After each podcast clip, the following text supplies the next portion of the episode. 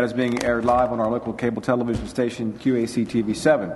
These media broadcasts provide county citizens an opportunity to watch and review our scheduled public sessions. To comply with the governor's proclamation declaring a state of emergency in Maryland to minimize the person to person spread of COVID 19, we suggest that citizens stay home and watch the county commissioners meeting live on our county website at www.qac.org/live or on QAC TV's television channel, Atlantic Broadband Channel 7 and or High Definition Channel 507. To maintain social distancing, we, seating will be limited to accommodate guidelines. Uh, we are screening all meeting participants prior to entering the building. If you have any respiratory symptoms such as fever, cough, and or shortness of breath, please refrain from attending the meeting and notify a healthcare provider. We acknowledge your participation, and by attending, you acknowledge that this session is both recorded and aired. The scheduled agenda is available on the information table just outside of our meeting room. Press and public comment will be taken and is limited to three minutes per person. If you care to speak, you must sign the sheet on the information table outside. Comments longer than three minutes can be submitted in writing for the Commissioner's review. In addition, citizens can join the live Zoom meeting by going to www.qac.org public comment or you may email comments to publiccomment at qac.org. We will accept comments up until the end of the meeting. Comments received will be read during the press and public comment period on this evening's agenda. During the meeting, we would ask that you turn off all electronic devices and hold personal conversations outside of our meeting room. We will now stand and be led in the Pledge of Allegiance by Commission President Chris Corchiarino. Pledge allegiance to the flag of the United States of America and to the republic for which it stands, one nation, under God, indivisible, with liberty and justice for all. We uh, please remain standing as we're entering the holiday season for all of those who have lost a loved one this year. Thank you.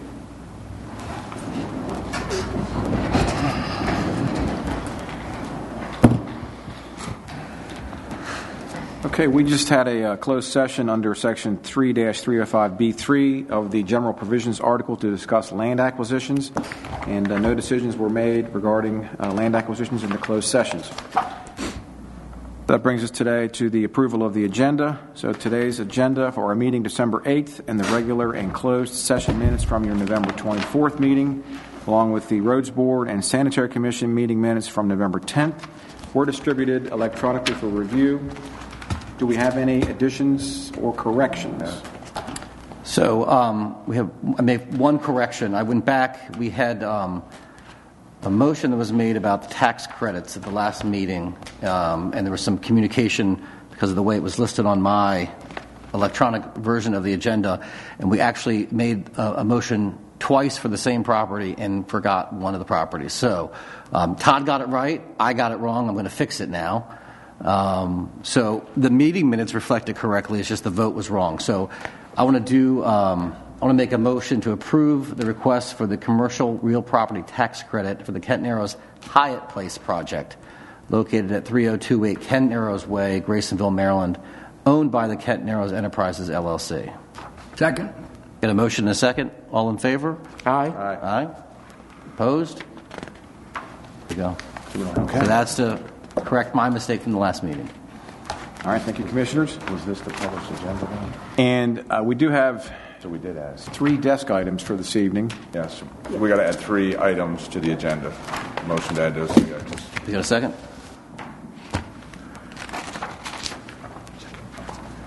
We're adding three items to the agenda. I motion to add three items to the agenda. Oh, second. I'm sorry. Got a motion you. and a second. Any discussion? I, I'm sitting closer and I didn't hear it. All right. All in favor? Aye. Opposed? Motion to Five oh, accept motion carries. the minutes and agenda as amended. Amended. Second. Any comment? Yes, go ahead. All in favor? Aye. Aye. All right, thank you, Commissioners. That brings us to our first press and public comment period. Uh, Thank you for taking the time to express your views to the County Commissioners during this public comment period. Comments are limited to three minutes in length. Comments longer than three minutes should be submitted in writing. When you come forward, please speak clearly at the standing microphone, state your name, address, topic of interest. Keeping with the dignity of the office, we ask that all views be expressed in a respectful and civil manner. This commission respects your desire and right to convey your message freely As a courtesy to the board and our citizens, uh, please respect their request to refrain from name calling when offering critique. No one signed up, but I think Bruce Get some has. Zoom. Yeah, we do have some emails. Okay, go ahead. Right, the first comment comes from Betsy Early.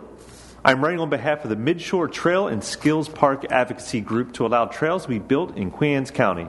I'm an avid mountain biker and trail user, and there is not a more welcoming group than a mountain bike club.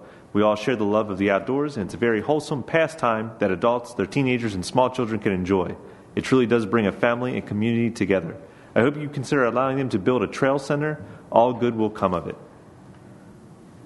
Our next comment comes from Monica Young. Please vote yes tonight for allowing our county to have a mountain bike trail. This would be amazing for our youth and active adults. We need this. Please vote yes in support. And we have another email from Teresa Heron. Hi, I am all for the new idea of bicycle trails in Queens County. Please express my support for this project. We really do need more recreational activities here, especially something for everyone kids, teens, and adults that they can do together or with a group. This is a wonderful idea. My husband just found and enjoyed one in Florida, and he wishes we had them locally. Thank you. And then we did have a gentleman that was in Zoom, and I'm not sure if there was a disconnect there, but I do have an email from him. I don't know if you want to wait to see if he's joining us with Zoom or just read his email. Go ahead and read the email. Sure thing. So this is from Steve Pringle. Hi, my name is Steve Pringle. I'm a Stevensville resident and appointed trail liaison for MORE, the Mid Atlantic off road enthusiast. Oh, he's Oh, back. yeah, he We- is in. We got him here now. Yeah, let's let. Yeah, I'll go ahead and unmute Steve.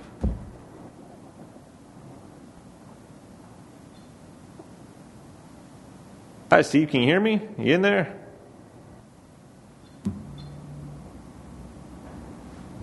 can hear you. Great. Uh, you are able to make comment now if you would like, Steve. Don't want to make comment. Okay, no problem. I'll read your email for you. Okay. Uh, sorry, I'll just start from the top. My name is Steve Pringle. I'm a Stevensville resident and Point Trail liaison for MORE, the Mid Atlantic Off Road Enthusiast. We are a nonprofit organization representing thousands of Washington, D.C., Maryland, and Northern Virginia mountain bikers.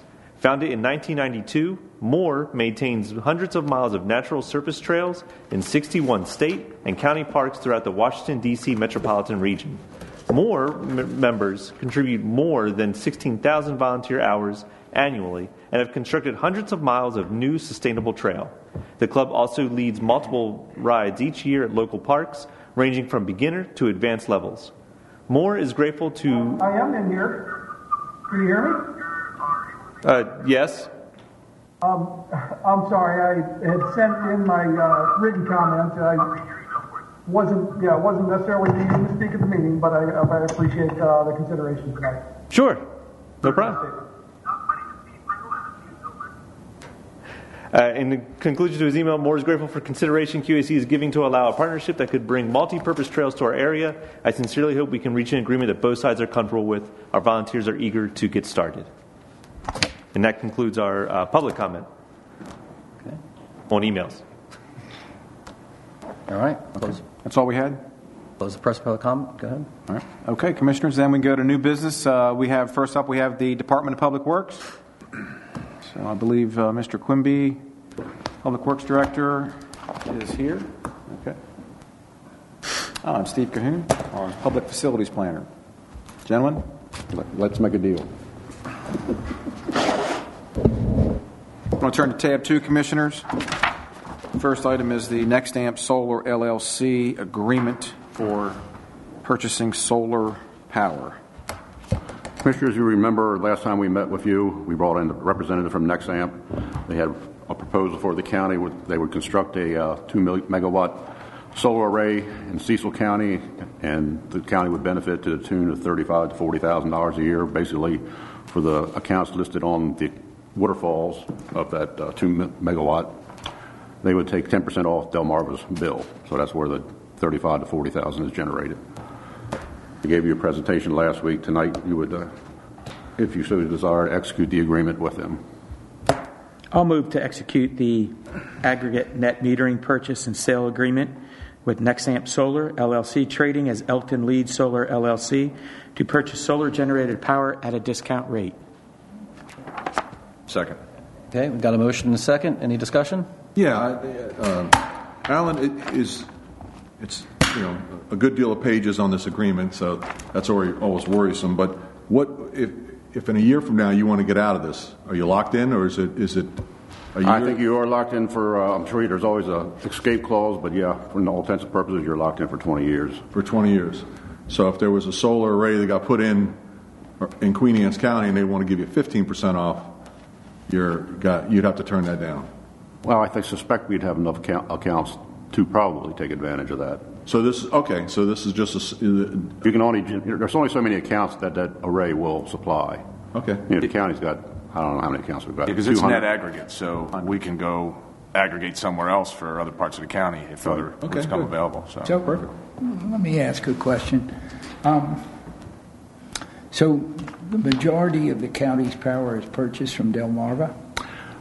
Actually, we buy our power from, through ESMEC, Eastern Shore of Maryland Education Consortium. They go out on the market and buy it, and Okay. our current supplier is Washington Gas Electric Service, or Energy Services. Okay, so this is kind of coming off Delmarva's book. It will, actually, yes, Does that, it will. It'll be also off of, of uh, Washington Gas and Energy Services book as well. I'm just wondering, in a deal like this, somebody loses a little money, sometimes they mark up what they've got left, and you wind up net zero. How do you, uh, you see the point I'm making? Yeah.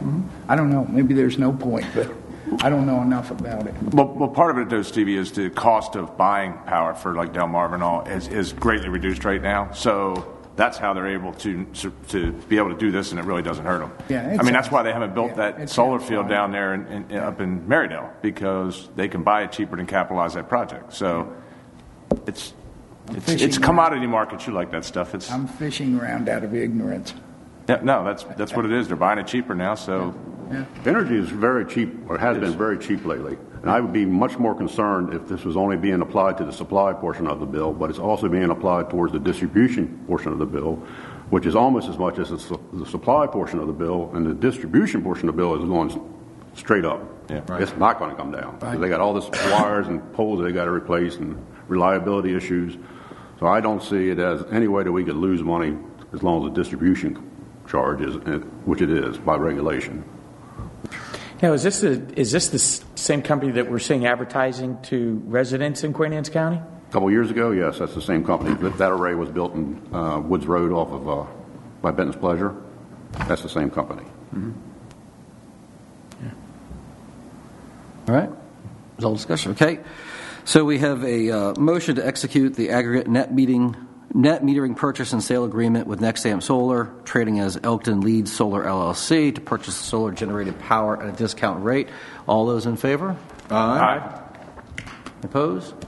5-0. Thank you, Commissioners. Our next item is uh, an update on the uh, traffic counting program that we implemented uh, about three years ago. There are a number of options here going forward. I'll let, uh, maybe let Steve present those options, and we can have some discussion on that. We don't need a decision on this necessarily tonight, but we do need to make a decision by January. In January. In- By January, if we want to continue. Which, this the first meeting in January, we'd have to make a decision? Could be either one. Either one. Okay. Either one. So it's a little complicated, so I'll let Steve go ahead and brief you. Um, As you know, the county installed traffic counters about three years ago. Um, The purpose and the scope of the project was to collect three years of traffic data, um, looking at the Bay Bridge, the um, Bay Bridge corridor from the split to the bridge, and then also looking at traffic coming down from Middletown, Delaware as a result of the new bypass being open. Um, We're coming to the close of that three-year period. Um, We anticipated that traffic volumes would escalate 2018, 2019, 2020. Uh, We saw it in 2018, 2019, and our concerns with the bridge and summer congestion was the main driving force behind this project. Um, Then pandemic hit, and traffic volumes dropped off, and and traffic uh, patterns have changed.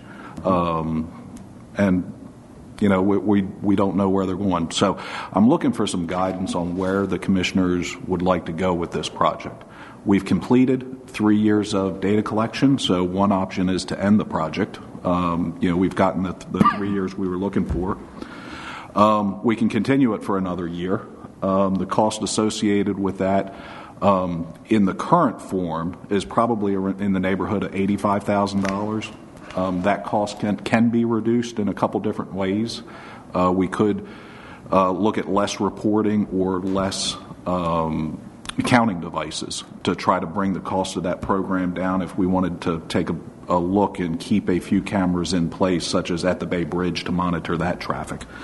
Uh, those would option two and op- or option two would be continue, you know, in the same format we are. Option three would be trying to reduce cost and reduce counters into a, a more manageable or reasonable reasonable budget. Um, option four, when we started this program, we had to purchase the hardware, and so we own the cameras, and we have tracked um, traffic volumes on Route 50 and 301. We could uh, look at relocating them, but there would be a cost associated with taking them down and remounting them. So that that would. Um, if there is interest in that um, option, that's something I'd have to investigate a little bit further, but that would be a, uh, um, a more expensive option because they'd have to be relocated. So, um, just wanted to get some feedback, some input on where uh, the commissioners are on this project, and some thoughts on how, where where you would like to go from here. If we end the program, what do we do with the cameras? Just leave them in place? Uh, we'd we'd have to. Rem- they've been mounted on state highway uh, poles, and so state highway would want us to remove them, and that would be a cost of about seventy two hundred dollars. So, so Then what do we do we with were- the cameras after? No, we we own them, so um, there, there's not a. I, I don't think there's like a resale market or a value. You know, But I mean, could they be used somewhere else in the county, you know, for other functions like security or, Well, or the- are they the- not that type of camera? They are. Um, they are. It's more like radar, where it would count the vehicle speed, the the size of the vehicle, the locate, you know, what lane it's in. So it's more like radar than an actual camera. Okay. So the genesis of putting these up originally was the fact that we wanted to build our own case against the state um, with real numbers because we didn't trust the numbers the state was giving us. I don't see where that dynamic has really changed in the three years. Uh, we've had an off year because of COVID, but had COVID not been here, we would have still been gathering those numbers. And again, still building a case. We're not done the NEPA study yet. We're not into NEPA 2. I think at this point we've got to continue to make our case to the state. Um, if we go back to relying on their numbers, then when the time comes, we have nothing to present them other than numbers that are five or six years old. I just don't know how that And really you never get our- accurate numbers from them. Uh, For instance, you can't ask the state, what were the numbers last week? Right. Uh, You know, they'll tell you in December. You know, I just, and, you know, I just, I think what, since we're not going to vote on this tonight, you know, I, I think what I'd like to do is make a motion to have Steve Cahoon uh, negotiate with Dave Nelson from Street, street Traffic to, to reduce this number. So if we can get it from 85 down to 50 and still get the data we need in, in using these traffic counters, and I, I think I would be for that. But I, but I agree. I mean, COVID is, is giving us a bump off year. And I'm not so worried about, well, I am worried about this coming summer, but I'm more worried about the following summer and, and how much these numbers are growing, because that was the whole purpose. The state said uh, traffic was growing by 1%. What was it, Steve? Something, something crazy like that. And One, we, yeah. we've already proved it has been growing by over 3%. And, and, And so, but, so when you guys launched this program um, three years ago, um, it was to really focus on the weekend numbers. No. oh, it gives us money. It gives us. Well, I know also- what it gives us, Right. but what I mean, you were, were Well, you, the 301 bypass was coming Right. into action. We wanted to count the 301 bypass. We wanted to know what those pickup numbers were because we never had numbers from DelDOT or, or Okay. MDOT. And then So we had those in place. And obviously, weekend measuring the numbers, weekend obviously. traffic and total volume. I mean, you, you really needed to know because, like Jim said, the state's saying it's 1% growth. Our cameras have validated 3%. So we know we're already paying with a 2% difference in total numbers, And the which state is you know, big. sa- said, you know, each lane handled 1,700 vehicles on the Bay Bridge, and we've proven that. I don't think it's made it to 1,500 per lane during the heavy traffic. So, I mean, these these are all things that, in in their own little ways, you know, are, are give to the argument of why we need a new bridge, something that can handle the capacity. And if I think if we were to step back from this, I think the state would take that as okay, you know, we're off the hook. Because again, we don't have any funding for the, the phase two of the NEPA, which is about 30 to 35 million dollars, and, and that's going to be an issue. And we need leverage to force them the state to either fund it or find a funding source for it to keep moving forward with the NEPA. Otherwise, you know, it's, it's going to do nothing but continually get worse for Queen Anne's County. So, you know, that's what the, the motion I, I made was, and, and I didn't get a second, but, you know, to have. I'll second your motion, Okay, Chairman. so, So- so Steve Cahoon can go back to Dave Nelson, who's the, the con- the contractor with Street Traffic Studies. Is that correct, the name of the it? Yeah. Uh, and they're the ones who do all the data for us and everything else, and see if we can negotiate. Maybe we eliminate two or, or three of these counting sites on 50 where we really don't need them after the split and concentrate on the bypass and the Bay Bridge in, in those numbers. So, you know, right, so- whatever you think you, you can get it down. I think it, some of the things also dependent on how the reporting's done. Less reporting, meaning, you know, you, you, you, you, you're looking for specific items and we're not calling every day and going, hey, what was that? Or what was this? Saves us a good bit of money because the reporting's where the, the bulk of this is. That's where a lot of the um, consultants' time is, Right. street traffic, and preparing uh, monthly reports. Uh, we, we have the data. Um, you know, when, when traffic volumes were high and we were dealing with summertime congestion, we had we reviewed a lot of that data with State Highway and the requests. You know, over this last year with COVID, you know, the requests haven't been there, but um, we, you know, don't know what the result or the bounce back of COVID is or when or. All right, so let's do this. We have a, a motion and a second to have Steve go back and renegotiate. Let's open So- it for discussion. Yeah, so the, um, you- you're getting the data, but they're actually correlating all the data to give it to us in a report form, so we could choose not to get that report form and but Correct. still get the data? Correct. That- So I mean, it- it- it- the only place I would think we would need a report would be in our uh, busy, busy months. You know what I mean? To actually have a report generated that we could use, but gathering the data still gives us the bypass and all that stuff throughout the year. I just, this is one of the ones you don't throw the baby out with the bathwater. And I just think getting rid of this now after we've invested in it and it's given us good data, it's given us good numbers. To get rid of it now, I just think really takes a step back in our fight to. And to we also something don't know how this bridge. COVID's going to impact, Exactly. you know, people's behavior patterns, and does that is that going to affect traffic And, differently? and that's too? the thing, I, you know, that's another point. Although, you know, not to monumental numbers, but understand that even when we cleared COVID, there's going to be established new norms. Yeah, new behaviors. I mean, people are, companies and business owners are finding out that they don't need to bring their employees into work; that they can, they can telecommunicate just well and be just as effective. So, I mean, w- what are those numbers equate to? Who knows? But- Laptops on the beach. Huh? Laptops on the beach. Laptops on the beach. Working from the Yeah. beach. So, no, you'll see more people will say they're gonna they're gonna head down to the beach now. Right. You know, I'm gonna do a, a four day weekend down the beach and work down there, Yeah. And that that Yeah, that's could right. help us or hurt us, and we don't know. So he can come back with options at the next meeting, and uh, right. can decide So, from there. so with that, just one uh, Yep. point to clarify. Um, within the budget that was adopted this year, um, this project was funded through um, December, January, based on the estimated cost. So it would take a budget amendment to continue it through this um, to, to June, um, to the end of June. So, Understood. Okay. So that'd be a fifty percent on the cost here? That eighty-five, is that a full year or half year cost? No, that's that's a full year. So we'd be full looking at calendar 40. year. So we'd be looking at and, 40. And we'd we'd work to knock that down to whatever Okay. you know we can. So worst case, we're forty through June thirtieth right now. It, We'll do better than that. Okay. All right, so we got uh, a motion of Steve go back and negotiate, get back to us at the next meeting. Hmm? Uh, all those in favor? Aye. Aye. And opposed? Okay, motion carries oh. 5-0. All right. Thank you, Commissioners. Work your magic. That's right. Thanks, Steve. Great. Uh, So we have two items for the Sanitary Commission, so if you want to convene as the Sanitary Commission? Motion to uh, convene as the sanitary commission? Second.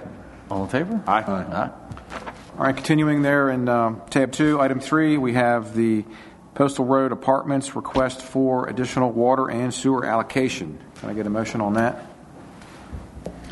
I move that we grant an additional 8,400 gallons per day of water allocation and 7,150 gallons per day of sewer allocation to Postal Road LLC for its proposed 60-unit apartment building at a cost of $425,450, for which a 10% deposit will be required within 30 calendar days.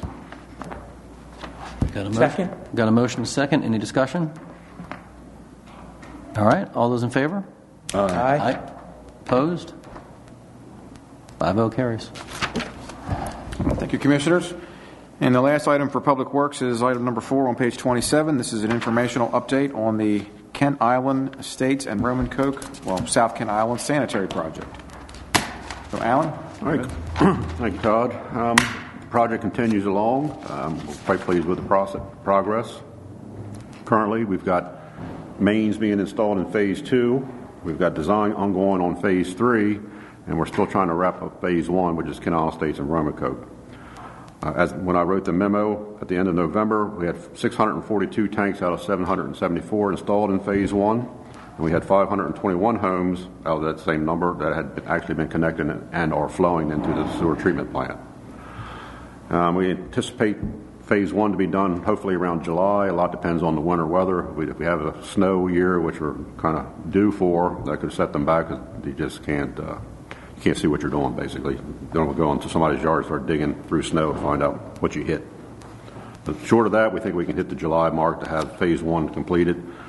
We hope to be able to go to the benefit assessment on July 1st as well, when we would start billing the existing homes the uh, $70 a month. If you recall, as homes get connected, we then we start charging them to thirty dollars a month uh, for the user fees. Really, the only issue we've had with phase one is the people were kind of upset with the pace of restoration, which has been pretty chronic throughout the job and due directly to the amount of rainfall we've had to deal with. They don't seem to understand that the contractor will do more damage to the yard if it's wet than they would trying to restore it. But so they they kind of lose patience in that regard, but we're working through it. Phase two, as I indicated, we've got the community main being installed. In fact, he expects to be done next month and be out of there. We are just about ready to let the STEP contract, which is the second contract in phase two. This is at the point of the project when um, MDE approves your funding package. So we have to go to them and ask for the loan and the amount of if that's the right number, like $5.2 million. Um, so this is where they go through your, all your submittals with a fine tooth comb. That is delaying us being able to issue a notice to proceed on the STEP contract. Uh, we made all the submittals recently and would anticipate probably in a month to issue a notice to proceed. The bids were good for 120 days from October 5th, so that shouldn't be a problem. And actually, the contractor will be happy not to start this time of year anyway. So aside from the fact of putting us off on when we can be done phase two, it's really not a concern. We do have 131 out of the 200 easements in hand for phase two, which is great. But uh, credit goes to our staff because uh, unlike phase one where they went door to door, everything's been handled through the mail and email and what have you. Phase three, which is Kentmorr and Queen Anne Colony, are 335 homes plus the, and the four businesses, the two marinas and the two restaurants. Uh, design is ongoing there. The community mains are probably 90% design. We really can't go much further until the step designer tells him where to lay out the curb stops, which would be the connection to each property. We have 249 right of entry agreements out of the 335 properties, which allows the design engineer to go on their property to do the design, which also is a very high rate of participation, which really surprises me. So it's moved along quite well. In fact, the design will be done probably long before we're ready to bid it. And phase four, we really haven't started yet. That's probably this time next year we'll start thinking about putting design services on the street. Um, you can see on the attachment, first uh, graphic has a schedule on it, which Todd put together many years ago, and which I thought was quite aggressive. But surprisingly, we're still on that schedule. I suspect phase four might slip a little bit, but pretty accurate as of now.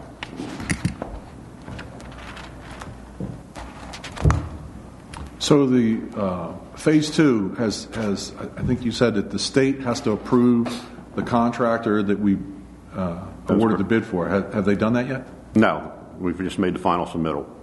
So they're not so much concerned about the contractor; they want all the other components in order to lend you that six million dollars. Okay.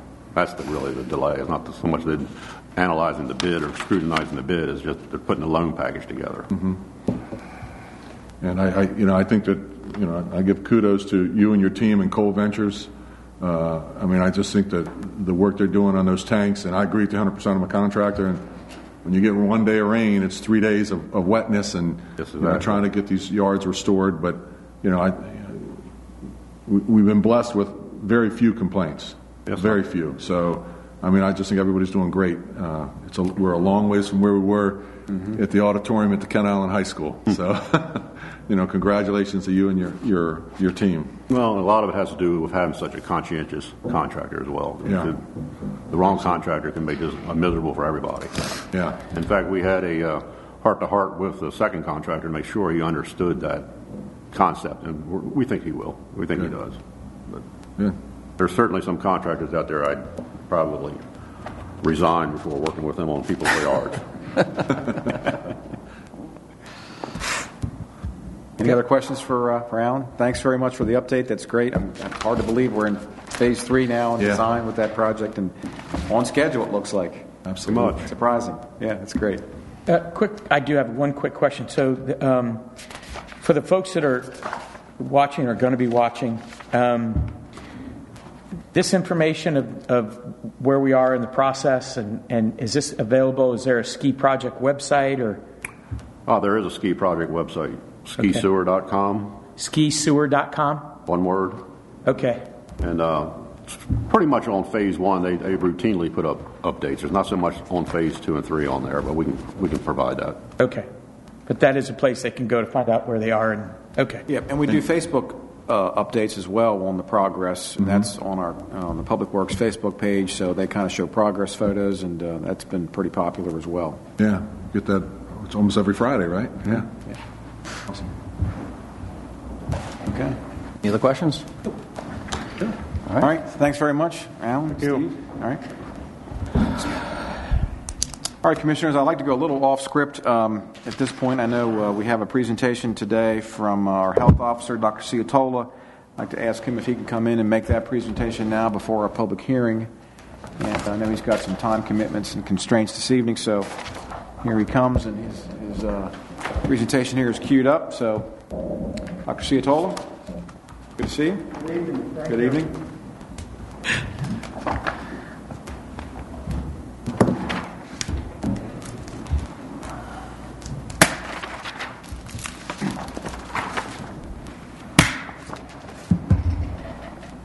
I believe, I believe the, uh, the um, advancer's there for you as well on the de- t- table. Yeah.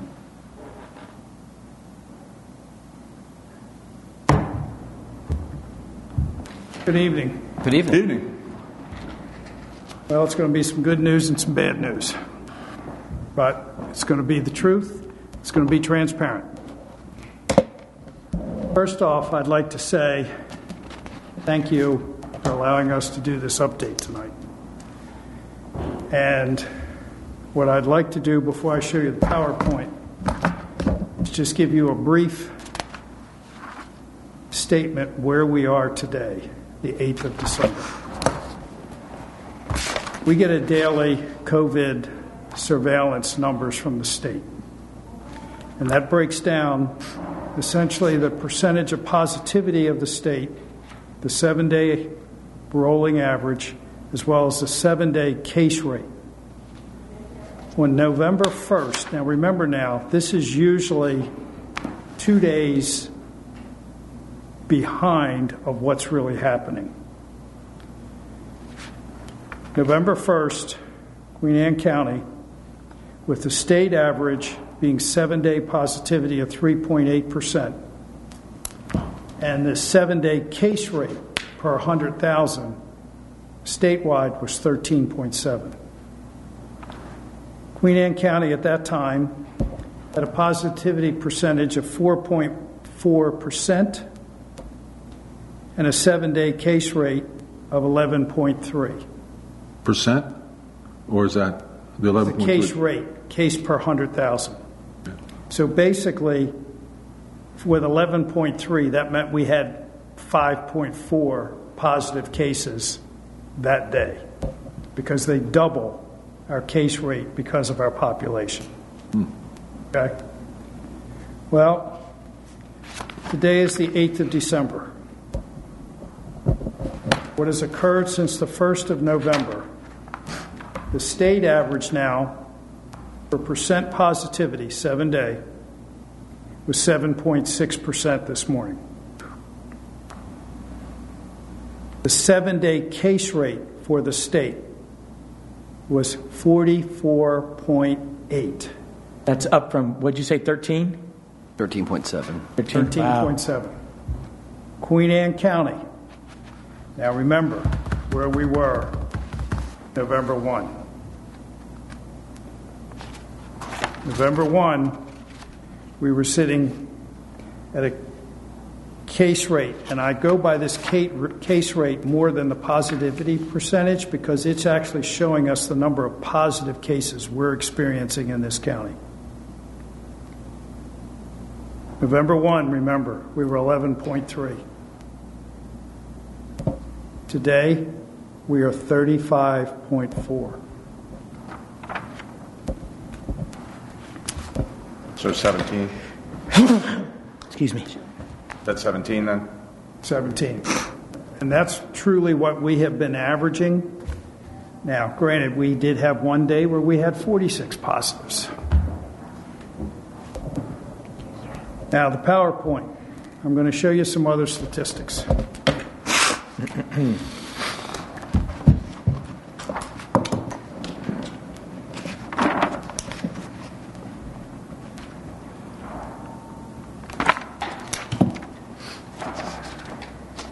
assume it's on. Should be on, yeah. Bruce is going to check it.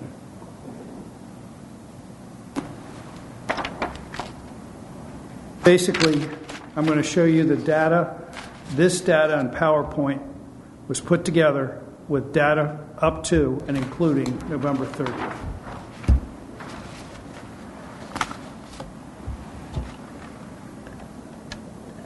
Go ahead and just push the next slide. Sure thing. All right, this compares where we were statewide and jurisdiction wide on the 30th. On when? 30th of November. 30th, okay. Okay?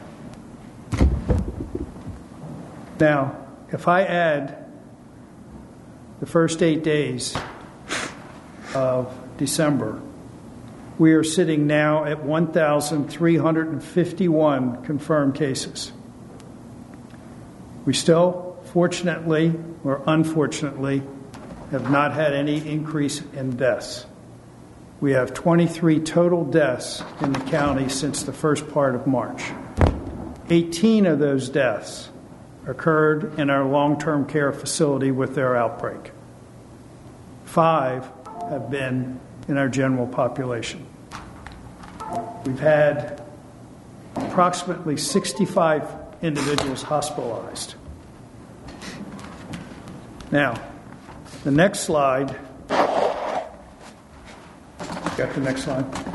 Okay. Dr. C, is that the 65, did that not change the hospitalizations even though we jumped to 1365? Correct. So we're, okay, so actually our hospitalization percentage went down. And I'll show you which button to go advance, the right? Yep. This is broken down since March, every month, the number of positive cases that we've had in Queen Anne County. And I draw your attention to November. Realistically, we've added an additional 43 patients because this data was, de- was developed on the 30th of November, but we've had subsequent positive cases that have come in that were tested three or four days before the end of November. And we go by the date that they're tested to report them as positives, not the day the report comes in. So in November, we had a total of 375 positive cases. It is the highest speak, peak and spike that we have had since the beginning of this pandemic. Where we sit in December, as of the today, 127 positive cases already. In six days? Yeah. And actually, it's four days, because, are you testing Saturday and Sundays? No. So in four days, you've got 100 and, how Now many? remember, some of these are point of care tests. We count those as a positive because if that's a positive point of care, it has to be verified with a PCR nasal swab. But for data, it's considered a positive. So is that two for one person then? Hmm? No, it's not two. So if I went and tested and then wound up going to the hospital and getting tested again, they'd only count my positivity as one? One time. Okay.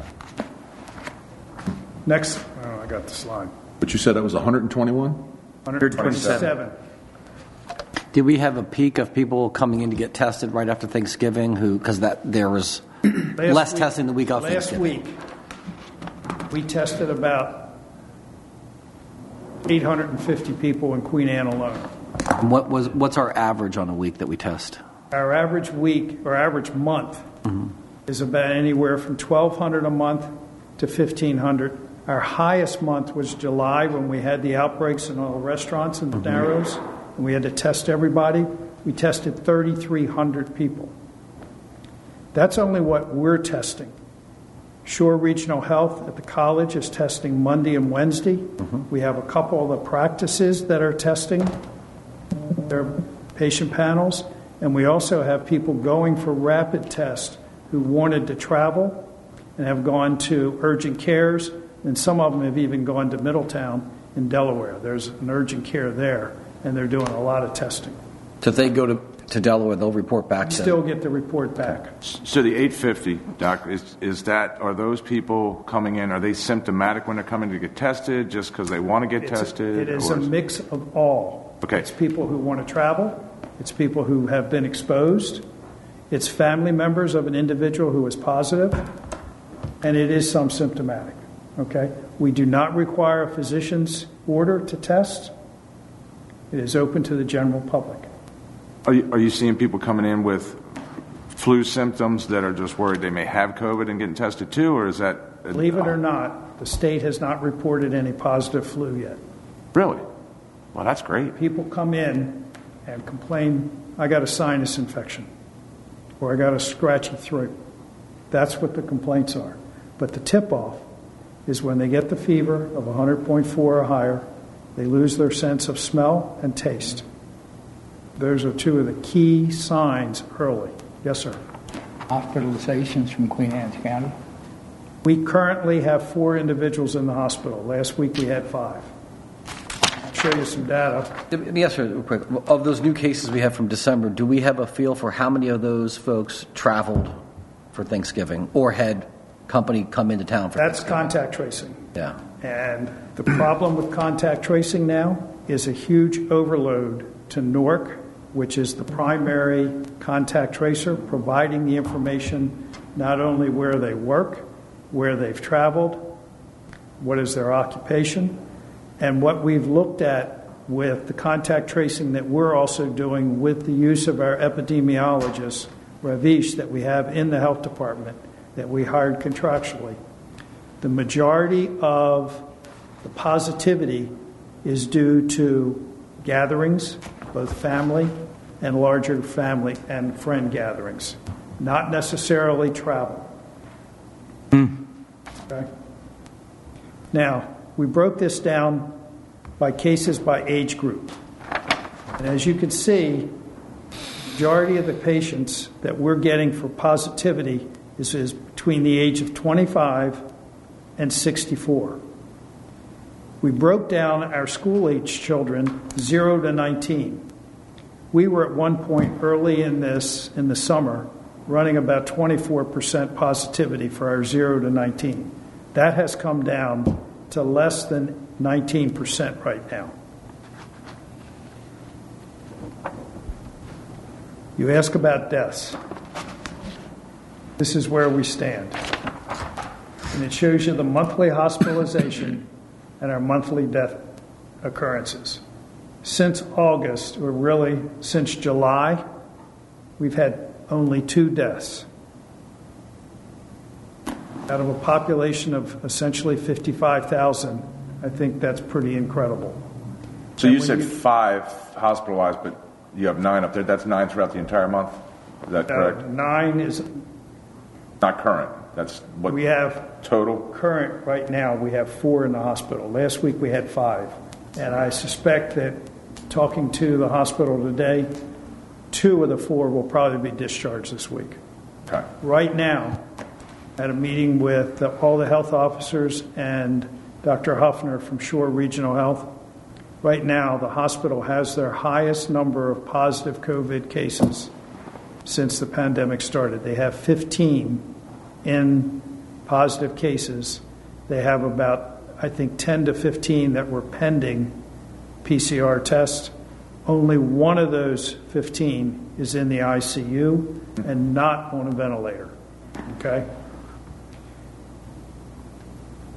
They can't say that for Can't a say that spring. for, you can't, yeah. you The can't ven- I mean, the ventilators is, is the key, I think, and, and And what I'd like to show you with this slide,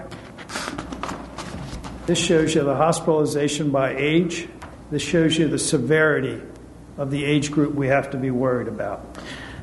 Technically, 65, yeah, you're, you're in good shape, Phil. Behave yourself. Yes, sir. yes, sir.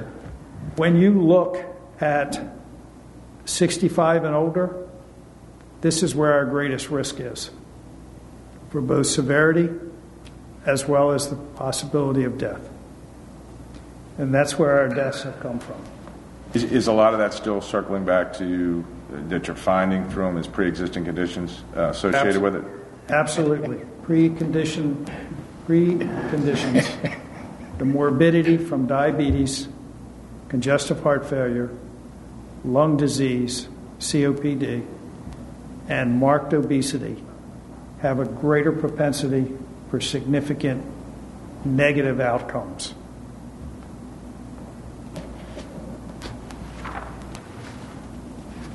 And this shows you the age breakdown.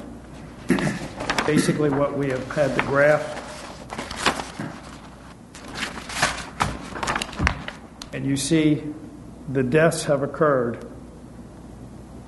We had one 50 year old who had significant comorbidities, and he was our youngest death.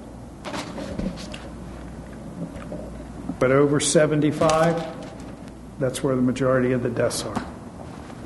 So, so, so the 95 to 105, obviously everybody in that age group died, but only one was hospitalized. Were they in elder care or something that they died in elder care? Or? Some of, most of those have died in either assisted living or they were in the hospital and died at home, not in the hospital. They had been discharged. Okay. Or it was hospice. They were discharged positive and still were allowed to be discharged? They were discharged to hospice. Okay. Okay. Okay. Because it was palliative care at that point. Gotcha. Now, there's been a lot of requests from the citizens about what zip codes are the positive zip codes. there you go, folks. I think that's a little misleading because it doesn't give you what the percentage of those total populations are. But it gives you by zip code. Right. So if That's you right. look, if you look at Centreville, Right. it's pretty much Centreville.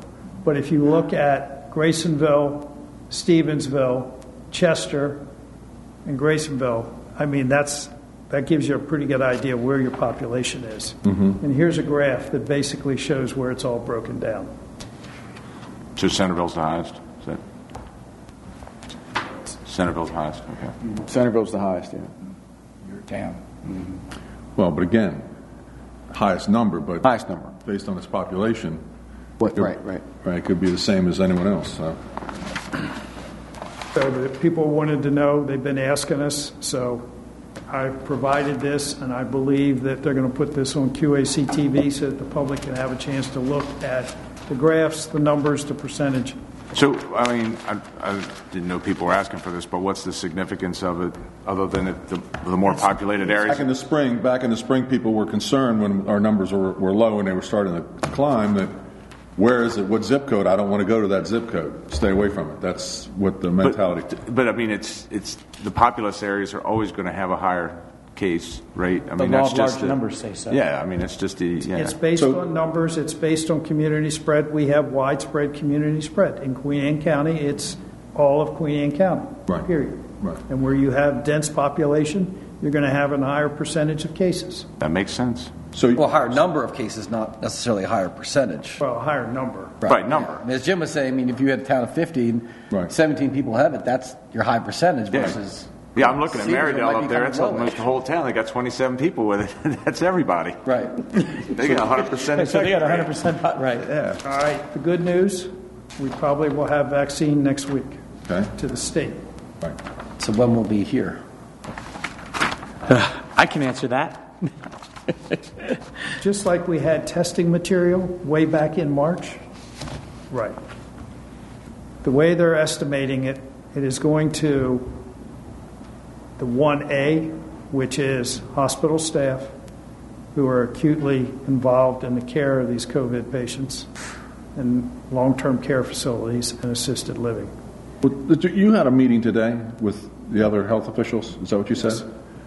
I mean, I guess my wife's an ICU nurse, and in her humble opinion, the vaccine should be going by the oldest in reverse because hospital care has the most PPE equipment than anybody. They're not getting, the nurses aren't getting I don't, sick in the hospital. I don't disagree with you. Right. And I think that these decisions are being made by the feds, by CDC. This is not a local decision. Okay. This is not a state decision. Well, and I think in part of it, it's not that they're going to catch it at the hospital, is that we need them in health so they can care for people. So they might, if you're, you work in the hospital, but you might Oh. catch it out at a gathering or something, but we need you to stay healthy. And we still don't know until after Thursday when the FDA comes out with their evaluation of both the Pfizer vaccine as well as the Moderna vaccine. Specifically, what contraindications are there, who should take it, who shouldn't take it, okay? What type of side effects are we looking at, and what are the possible risks of a vaccine? We are going to probably get to the state 150,000 doses. Here comes the good news. Well, I asked Shore, Dr. Huffner, how much, because it's going to the hospitals, it's going to CVS and Walgreens have the contracts with the state, with federal money, to vaccinate the staff and the residents of long term care facilities as well as assisted living. So that will take up pretty much all of that initial 150,000. But talking with Dr. Huffner, I said, How much is Shore going to get? And he said, At this point in time, anywhere from 700 to 1,000 doses. Now, we did work out an agreement because of the fact that this is the super cold vaccine. The hospital is receiving their deep freezer tomorrow. And what the five health officers have agreed to is we're going to regionalize our storage. There's no sense in five midshore jurisdictions trying to fight over dry ice because this thing has to be kept at minus 70 degrees Celsius. So the hospital will essentially be the depot for delivery, and then we will alloc- we are each jurisdiction will get an allocation. Dr. C, did you say minus seven degrees or seven? Seven, seven zero. Seven zero. It's like 110 Fahrenheit. Number one, the Pfizer vaccine has to then be defrosted. It has to be reconstituted, and it's only good for four to six hours after it's been reconstituted. And how many doses do you or, will you have to ha be taken? It, just one shot will do it. It's two. Two. Both of those vaccines, the Moderna and the Pfizer, are a double shot. Pfizer, I believe, is 25 days in between. Moderna's 21. Is it, is it no more than or no less than 21 days in between? It is no, it, it is right at that 21 Right at day that window. mark. Can't do it early, and you can't do it later. The discussions that are going on with the CDC and with the state health department, specifically about the vaccines, is the identification, what mechanism they're going to try and record this. It will go into a system called Immunet, and that's where every vaccine goes, so that you can get a record of your vaccine. You will also get a paper copy at the time because of the fact that we have to give the same brand of vaccine for the second shot. So if you get a Pfizer on January 2, your next shot's got to be Pfizer. It can't be Moderna. And if J and J comes out with their vaccine before mm-hmm. or after that, it has to be the same vaccine. So there's going to be a logistical nightmare Yeah. to try and keep track and ti not only time, but make sure that the individual receives the appropriate vaccine. So, so mathematically, you're saying if we get 150 doses, we actually only going to be able to inject 75 people. Am- Is that No, what you mean? because what the Fed is doing, if we get 150,000 doses to the state next week, maybe by the 14th, the Fed is holding the second set of those shots. They're not, dis- but they will dispense them to us right before that 25th day. Okay. Hopefully not that afternoon of the 24th day. Yeah, I was going to say, it's another logistical Okay? hurdle. But that's the good news. At least Warp Speed has provided us with a vaccine. The other piece of the good news is yeah, our numbers are going up. They're really on a rocket trajectory right now. But thankfully, our hospitalizations haven't shot up in comparison to the number of positives. And I attribute that more to the age of the individuals that are getting this. But I cannot encourage the public any stronger than I can say. Wear your face coverings, avoid large gatherings, wash your hands, and if you have flu like symptoms, stay home. Do not go to work and don't go visit your relatives. Doc, one last question on, in terms of, so I've heard different reports, read a few articles about it, and obviously I know there's some truth to it. So people who've had it, people who can test and have the antibody, should we not be testing people for that or with that predisposition so as not to basically waste a vaccine on them because they're we not asked at that, risk? we asked that question. Why give a vaccine to somebody who's already got it and have antibodies? Well, they've test, they've done the vaccine on some of those people, and some of the discussion that we've had with the CDC and the state is they may recommend a single shot as a booster to their antibodies because the question is we don't know enough about the virus and the presence of antibodies, whether it's going to be three months, whether it's going to be six months, or whether you have it for a year. We don't know. So do, do you get like the first shot, or are both shots equal? It's just you're getting two of them to get the equal to the right dosage. Is You're that getting, you're getting the right antibody antigen response with two shots. And the symptomatology, listening to the news conference today, and we have a meeting tonight with all the state health officers. Basically, the symptomatology with the shot is like you have a mild case of COVID. You get a headache, you have a low grade fever, you get some general muscle ache, and within 24 to 36 hours, it's gone. So, but more to come. We don't know all the answers, but at least there is a light at this tunnel. It may not be for the general population till maybe spring, depending on how fast and how much vaccine the federal government can get into the states. Hmm. So I'm open for any other questions. Have you, as, do you have any data that shows the severity of it now, the COVID now? I mean, I know that we've got, the numbers are skyrocketing, but they're not on the same trajectory with those in the hospital. So those that aren't going to the hospital, are they, you know, uh, a bad cold? I mean, what, what, are they still losing taste, smell, pulse ox going down? Pulse ox, that's what we watch, okay? And we're doing in conjunction with the hospitals, people who are discharged like a day or two when they're stable coming home.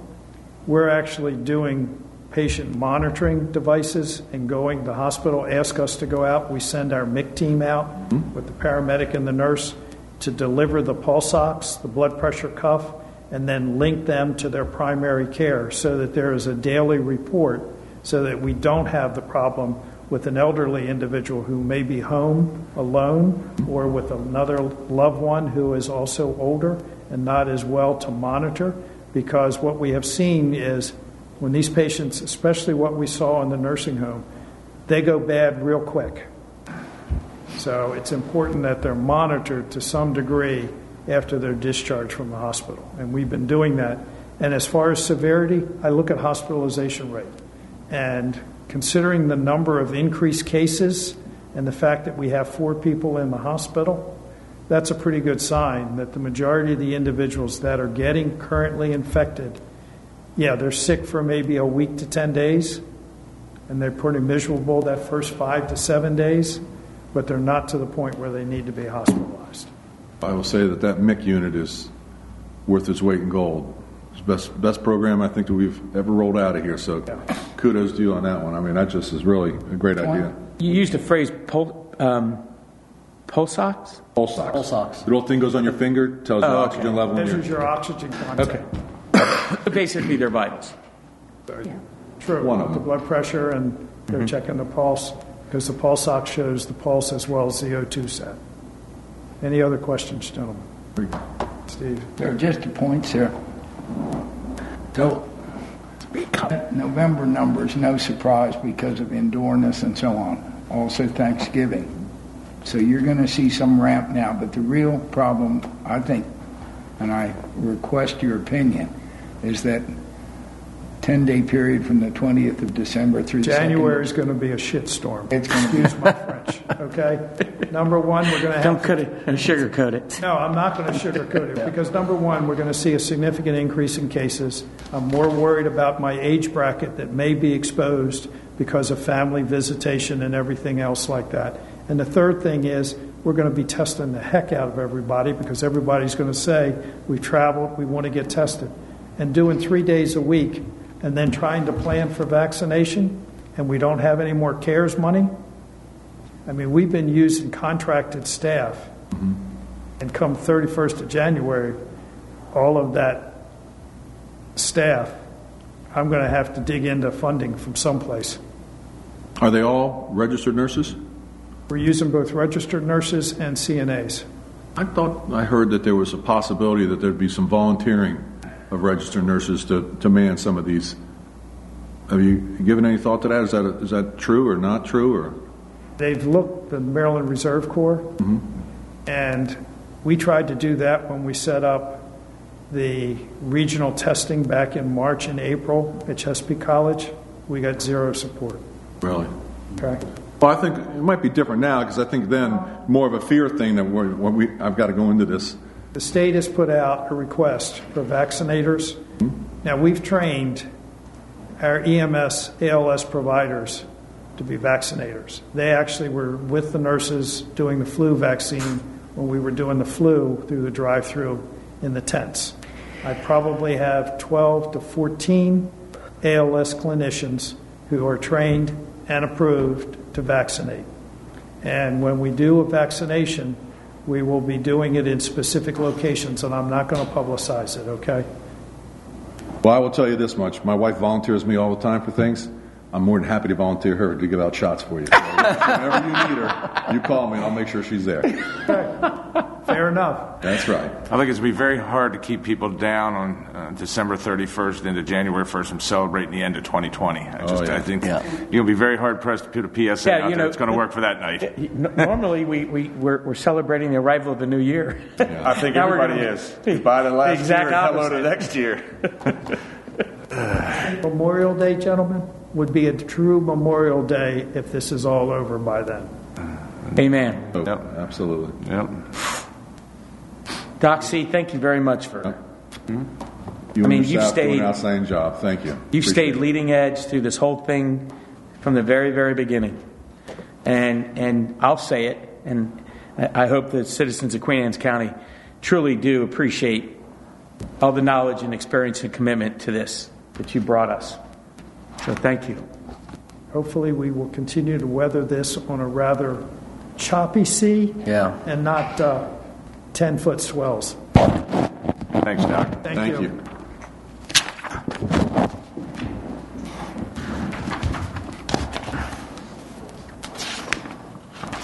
All right, thank you, Dr. Ciotola. All right, Commissioners, we can, uh, we can go ahead and have our public hearing now. If you want to turn to tab number seven, first item there is a notice of the public hearing, and I believe uh, County Attorney Patrick Thompson is here to um, run the public hearing tonight. This is an amendment to Section 27- 1403 of the alcoholic beverages article.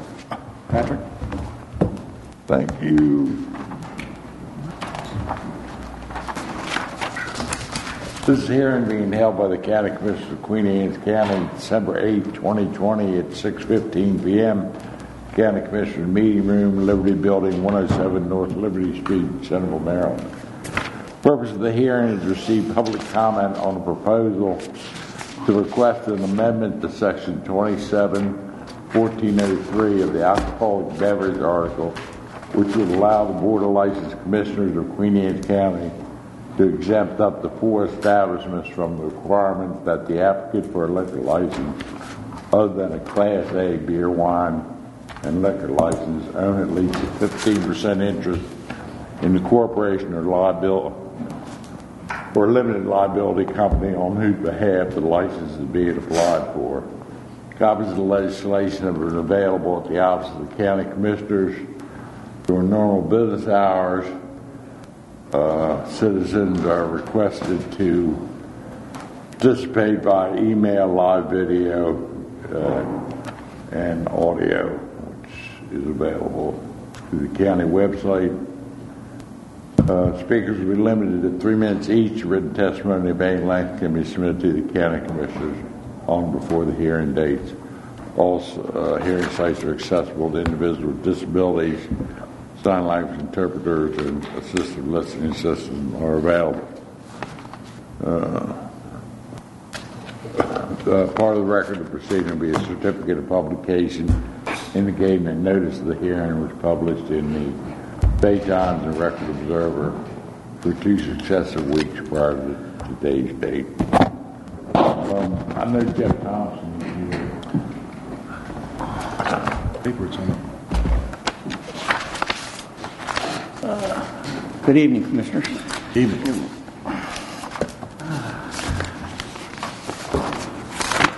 I would point out the, uh, the Liquor Board, the Board of License Commissioners met on December the 1st, uh, took testimony, and voted to support the bill as proposed by, by the Commissioners with the addition, and I really don't know what's on the table. I didn't see anything out, uh, outside, but they, they did want an exception from um, the amendment to provide that the uh, exemption shall not be granted for licenses on property located within the Kent Narrows Commercial Management and Waterfront Improvement District, as may be amended from time to time, which I know I refer to for the most part as being the WVC, WVC district. And with that amendment, the uh, Board of License Commissioners was in favor. I think they took into consideration that a year ago um, an amendment was carved out for municipalities. And when you think about it, we're talking about larger restaurants, which means they'll require uh, sewer capacity. So when you carve out the municipalities, what we're really talking about is we're talking about you know, the Kent Island sewer service area with the exception in place. So it's really it's, it's just really that because as we all know, you couldn't have a restaurant like, like this elsewhere, and we've carved out municipalities in the last legislative session. So that's sort of where we are. Take any questions if you might have them. No, I just wanted to confirm that that's what the the uh, bill we were talking about was the with uh, with the liquor board's recommendation. Correct. Yeah. With with the uh, with the exception. Right. Okay. Good. Yeah. What kind of you know it, it keeps the uh, it keeps the narrows really you know with with restaurants that are more I don't know uh, familiar to the to the shore. Mm-hmm. Your crab Which houses, your crab houses, and your seafood Yeah. restaurants, Our and indigenous like, then- restaurants. yeah, Right. And, and we pretty much know that any larger scale restaurant that's going to locate on Kent Island is going to be in in that 50 corridor. They're going to have road frontage. So, Very good. any other questions? All right, thank you, gentlemen. Any other public comment with respect to the proposal? Anything on? Yeah, we do have two emails. Okay. Our first email comes from Rory Flood. Dear Board of Commissioners, Queen Anne's County is filled with great entrepreneurial spirit. In the midst of a pandemic, we continue to see new companies growing from the community to serve the needs of our citizens. In addition, hometown businesses throughout the county are adapting to, con- to continued restrictions while caring for residents' well being by giving them a sense of normalcy in the routines that have changed so drastically. It shows this community cares about one another. We need more of what makes Queen Anne's County a great place to live, work, and play. Bringing in businesses that do not add to the unique magic that is our home on the bay do not serve the, to benefit the community. What unique opportunities and concepts could we hope to see come from these additions? What value does a chain bring to our community spirit? We have a world class training facility in Chesapeake College that can continue to promote hospitality courses and certificates in addition to countless other programs and areas of study that will benefit local employers and entrepreneurs. We should be encouraging from within our county and showing our students what community means to us by keeping it special. I realize that change is inevitable, but let us continue to build from inside. Let's inspire the next wave of entrepreneurs to find and follow their passions and create unique experiences that continue to bring people from around the globe to Queen Anne's County. Let's continue, let's continue to be one of a kind place to live and for the world to visit. If nothing else, it would mean a great deal to residents of Queen Anne's County to pause on passing any decision on this discussion until a time when community can convene again and have in person discussions regarding legis- amending legislation that would have a dramatic impact on what makes us so unique. And then our next email comes from Gigi Winley. The Board of Narrows Development Foundation Board reviewed the recommendation made by the License Commissioners, the Liquor Board, of Queen Anne's County, Maryland, during their meeting on Tuesday, December 1st, 2020, at 9 a.m.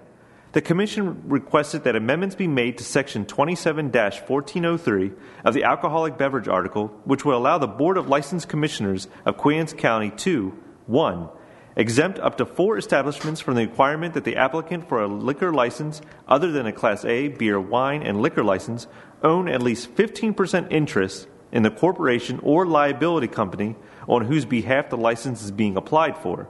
Number two, allow no such exemption for a license on property located within Kent Narrows Commercial Management and Waterfront Improvement District. The KNDF board members reviewed the recommendations by electronic mail and voted to support the Liquor Board's recommendations to the Queen Anne's County Commissioners exactly as stated. Currently, all the restaurants and bars in lo- located in the Kent Narrows Special Improvement District are privately owned. Many are longtime family businesses that provide this area with a variety of foods and operational individuality. This unique nature of these businesses is what gives this region a competitive advantage in attracting customers and also supports the local agriculture and seafood industries on the Eastern Shore. That's all for emails. No other public testimony? Close public testimony. Okay. Um, we do have one desk item here. Is that Warren's outside, uh, and I had emailed that to the commissioners. okay? So we did have this this one document here. Um, desk item, or it's a desk item, is a 15% ownership comment, written comment for this particular hearing. So, your consideration. Does that have the exemption language on it? That the, in there? Now, this is just a written testimony from the uh, Drug Force Coalition on the 15% ownership. I don't know if it if he was referring to which. Uh, I can have, um, I think this is. I can see can read it. Warren. Warren, come on in here. I can see him from out there. I think this was more about the uh, uh, alcohol in the. Um, I think that's about limits on liquor limits. licenses. Warren, is this about the restaurants or is this about the alcohol? A note to everyone, uh, um, two things we do, and one is um, compliance checks, which you guys are the best commissioners we've ever had to get that done. Second thing is the number of alcohol places where you can get alcohol, and that we just, I would just, just a note to say that that's being taken up by the liquor board for the January meeting. Right. Yeah. So that, that's this is about where you can buy alcohol. Yeah, and it was store. just an update from the last time that I've sent stuff in. Excellent. Great. Thank you. Thank you. All right, so we'll close the public comment on that. Mm-hmm. Th- This is something that we have to get to the delegation, right, because this is a state law, so. We do, Something so- for us to vote on now.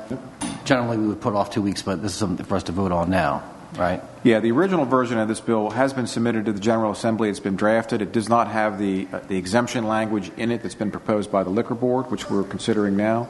So, uh, if you want to vote on that or the original bill, or not to proceed at all, that would be your your three options on this particular legislation. So, so the motion would be uh, to amend to, the existing. Uh, Well, the, The proposed legislation Proposal. to incorporate the To recommendation from the liquor board. you're an attorney. Why don't make the To motion? recommend the legislation as amended, as proposed by the liquor. board. By the liquor board. Okay, I'm going to make a motion to recommend the legislation as a point, as approved by the liquor board. Second. Okay, we got a motion and a second. Any comment? Discussion? I want to add one thing um, to this discussion so that you know, so the public can understand this. That there was a Supreme Court case, uh, 2019, Tennessee Wine and Spirits Association versus the Tennessee Alcohol Beverage Company. Um, a little bit different than the issue here, but it was addressing um, some restrictions on residency, not necessarily what's the issue that we're dealing with, but it has implications. And in August of 2020, um, the Harford County Liquor Control Board asked for an opinion from the Attorney General. Um, and the guidance from the Attorney General is that they think that the way that the opinion would be uh, construed in later case law of challenge would be to say that if there is any residency jurisdictions, that that could be uh, found to be unconstitutional. And so, in, in what we're doing here, I, I, know some of the local restaurants might see it as, as, an attack on them. We're actually protecting them with this because if we're allowing some people from outside the county to have an establishment here, um, it lessens the ability of that challenge to go through as being just sort of arbitrary. Um, so, I think it may not feel this way to some, um, but we actually are trying to help local businesses with this, as well as address uh, other citizens' uh, concerns for, for having some other types of um, establishments available. Um, this does not mean that it's chain restaurants. It could be a restaurateur from Annapolis who's right. got two restaurants there and wants to open something here. It could be, you know, a chain that's a Maryland chain, not a national chain. So I, it, it doesn't mean we're going to have, you know, Hooters and TGI Fridays opening up everywhere. That that's not the point of it. Um, but this is sort of a way to try to get a compromise from citizen interest and local businesses and still protecting our local businesses. So I, I, think we've reached a pretty good compromise on this. To your point, honestly, somebody with deep enough pockets that challenges this because of the Supreme Court decision, there's a good chance that even what we're doing now doesn't stop the floodgates. I right, mean, honestly, but we're, we're, at least pushing it off some, I think. Yeah, I mean, we're, we're trying to get it to where we have a, something that's close that we probably won't get challenged on because we do offer the opportunity now. But at the end of the day, if you know we're cutting off at four, if that fifth person comes in, quite honestly, if they have deep pockets and they can sue, they're probably going to win because of the precedence that's been set. That's sadly. right. I mean, that is the reality we're living with right now. That's so, a possibility. Yeah. But hopefully, it's a battle down the road that you know we can. Well, you know, we we've had this conversation. Incur... Any restaurant, even if it was a chain, that was walking through the door today. They're not opening their doors till 2024 at the earliest. By the time you go through planning and zoning, construction, all that kind of stuff, you're three years out from opening your doors. Um, so even this isn't, this isn't going to affect anything until probably 2024 at the earliest. And to, and to add to Jack's point, I, I think uh, uh, under our current conditions, being the pandemic and COVID and, ha- and, and how this has ultimately affected restaurants um, because of the reduction in the amount of people that can, can be there, I'm sure there's not any of these companies that, that were mentioned earlier are even remotely interested in, in opening up a new location just yet anyway. So. Right. All right. Well, we so we have um, a motion to recommend to the General Assembly a change to the liquor license with the incorporating the, the exception that the liquor board recommended to us. All those in favor? Aye. Opposed? Five. Um, who, who, who seconded that? Did Phil? We we. Uh, Jim, Jim did the motion, Phil did the second. Okay, I made the motion. I remember hearing a second. I remember Jim made the motion. Okay. Very good. Thank you, Pat. Thanks, Pat. Patrick, thank you. All right, guys. Happy New Year and all those good things. Patrick, good to see you. All right, Commissioners, we have one more presentation. Do you want to do that next with, uh, sure. and before we do our action items? Yep. okay? All right, uh, Amy, if you want to come on up, I have our Newest Director, Planning and Zoning, Amy Moredock, giving her departmental update. She said is uh, fairly brief tonight, but I promise. But her presentation is under uh, tab six, page one, and uh, we do have a PowerPoint as well. Okay. All right. So um, the last update that you had from our department was in February of 2019. So I'm going to give you a, 20, a brief snapshot of 2019 and then a snapshot of 2020. Um, and just let you know that my predecessor left the department in really good shape. So I've inherited a really great staff, um, an organized department. See, what you're supposed to say is it was in terrible shape. And then three months you come all. back to us and you say, it, it This is what I've accomplished. time. I, it was not easy, but I turned it around. No, that wouldn't be true. So, um, no, I've inherited a really great, uh, competent staff, and they've been working hard, and they're continuing to work hard, and that is what is reflected in my um, review of 2019. And I just don't want to go through statistics for you, but I, I put them together for you so that you'd have them. So let me see if I can manage this. Yes, I can.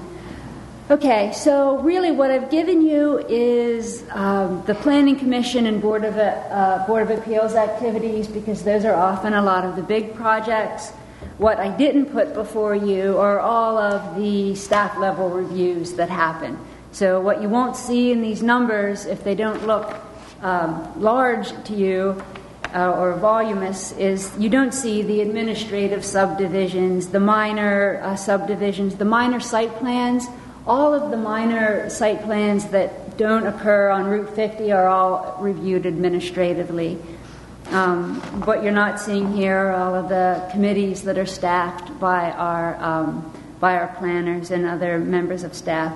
Um, to note, Brennan uh, Tarleton is our senior plan reviewer, and he is the liaison to the Economic Development Commission.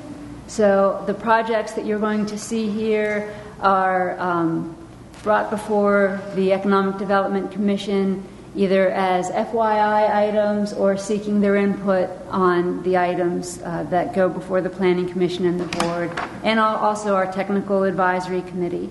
Um, Rob, Rob Gunter, who is our principal law, um, plan reviewer, is our liaison to the Kent Narrows Development Foundation, and he puts together a quarterly report for them. I think there's been a little lag, uh, but he'll be picking that back up again. I don't, and I don't think the lag was, was too long. But also our long-range planner, who is yet to be hired, uh, shares that job too, because there are a lot more comprehensive planning issues that go before the Kent Narrows Development Foundation because they have their own uh, community plan. So that's important.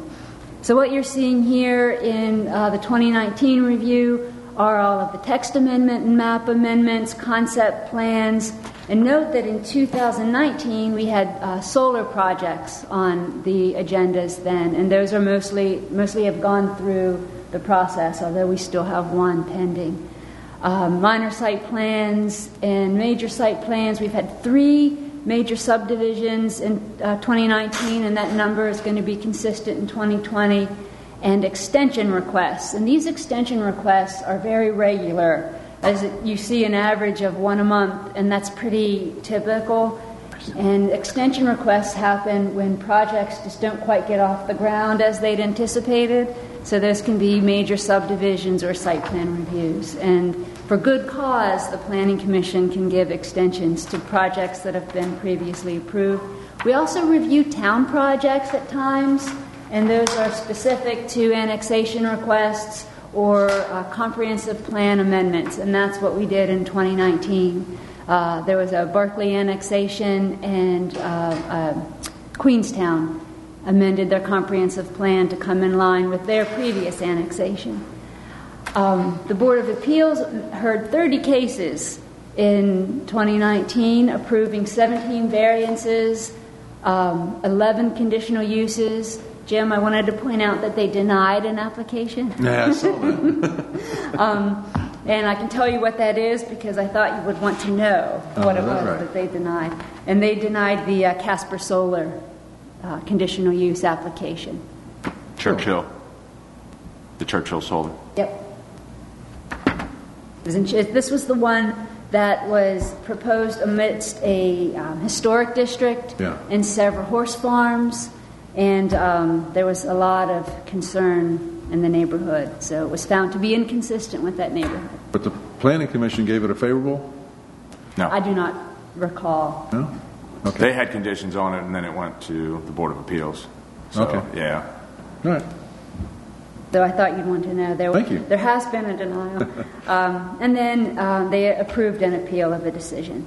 Also, uh, plugging right along is our critical area chapter 14 update. I think we are getting ever closer to wrapping that up, and that will be an accomplishment that I will report to you that my predecessor wished he had.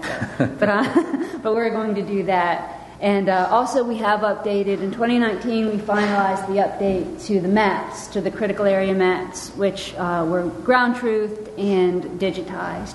We also enacted a modified buffer area with that um, with that exercise. And here's a snapshot of our um, new dwellings. And the dwellings include single family, multifamily, uh, trailers, and apartments. So these are actual dwelling units. And I don't have the statistics for 2020 yet. We're in the process of generating that data. But you'll see that in uh, 2019, there, there was a jump to uh, 223, and you see that's almost a double from 2014. And I think that we're going to be uh, on par uh, this year, too, with a, with a similar number of dwelling units. And that is connected to the number of subdivisions, of course, that we've um, 2020, even though uh, we've been working through the pandemic, really the statistics are just about the same. We've had really the same number of projects that have gone through Planning Commission review. So our Planning Commission really didn't skip a beat um, with processing applications. Uh, so we had just about the same number of text amendments and uh, concept plans. This year we saw mining operations because they're often on the same renewal schedule. So we saw mining operations instead of solar projects this year. Um, but really the same number of minor site plans, major site plans, and um, subdivision applications. And our extension requests are down a bit, and that probably is um, COVID related. Um, our Board of Appeals did slow down. That was one board that did not meet for several months, um, but they are rapidly, they're probably going to be on par with the 2019 numbers. We have 17 cases as of now, 11 approved variances, five conditional uses approved, and one appeal. And um, we're scheduling cases um, to make up for some of the backlog, so I think we'll probably wind up with more than 30, um, not more than 30 cases by the end of this year, but we're going to be um, well over 20 cases by the end of this year. Um, I have a statistic for you about the number of commercial projects or square footage of uh, commercial development that's been approved so far this year, and that is over 300,000 uh, square feet of commercial area and residential permits are um, over a thousand. So that's what were they in 19? Do you know? I don't have those st- statistics, uh, and that is due to the fact that our new database has we were under transition, so we could easily run reports for this data under EnerGov, but could not do the same for 2019 because It would be interesting to see what 18 and 19 were, just to see what COVID's done. Mhm. You know, I mean, you know, it's, Well, if you- you're if you're chugging along at the same amount, that's You were 223 for new dwellings. no, that was for whole houses. This is additions, decks, everything. Oh, this is everything. Yeah. Okay. Gotcha. Yeah. So, yeah, and we will have that number. We just don't have it for this report. We'll have it for our general um, annual report that is due to the Department of Planning every year. Um, beyond, and these are just the projects that are in the hopper right now. Four Seasons, uh, Phase 2 was approved, but Phases 3 and 4 are under review, and that will button up that project.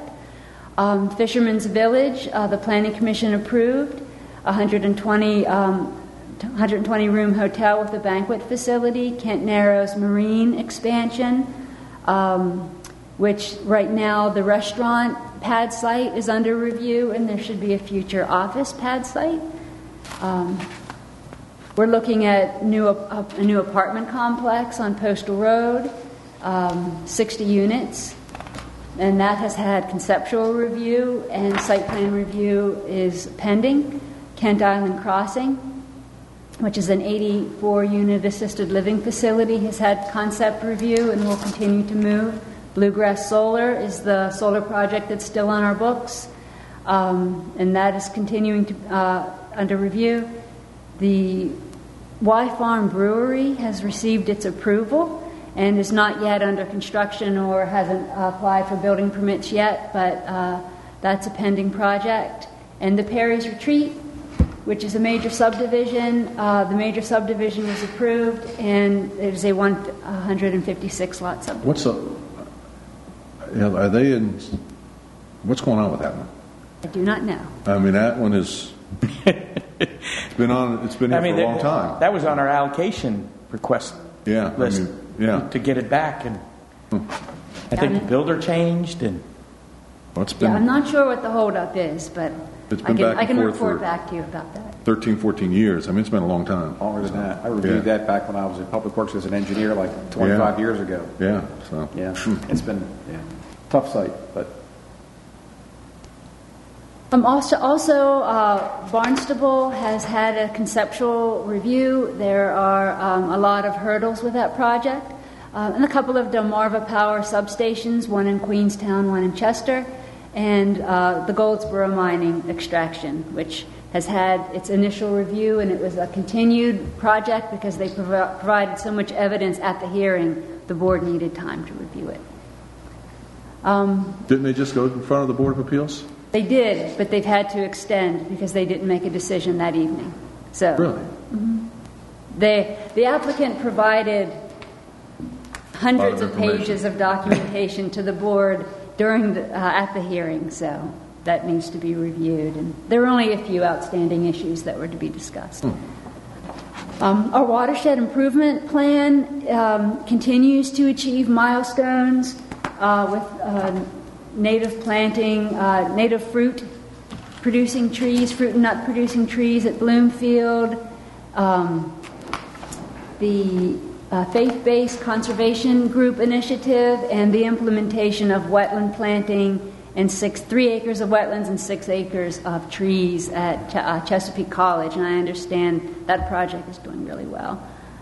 And finally, our comprehensive plan is uh, truly back on track and rolling. We have a new website. The website is great. If you haven't visited it yet, please do.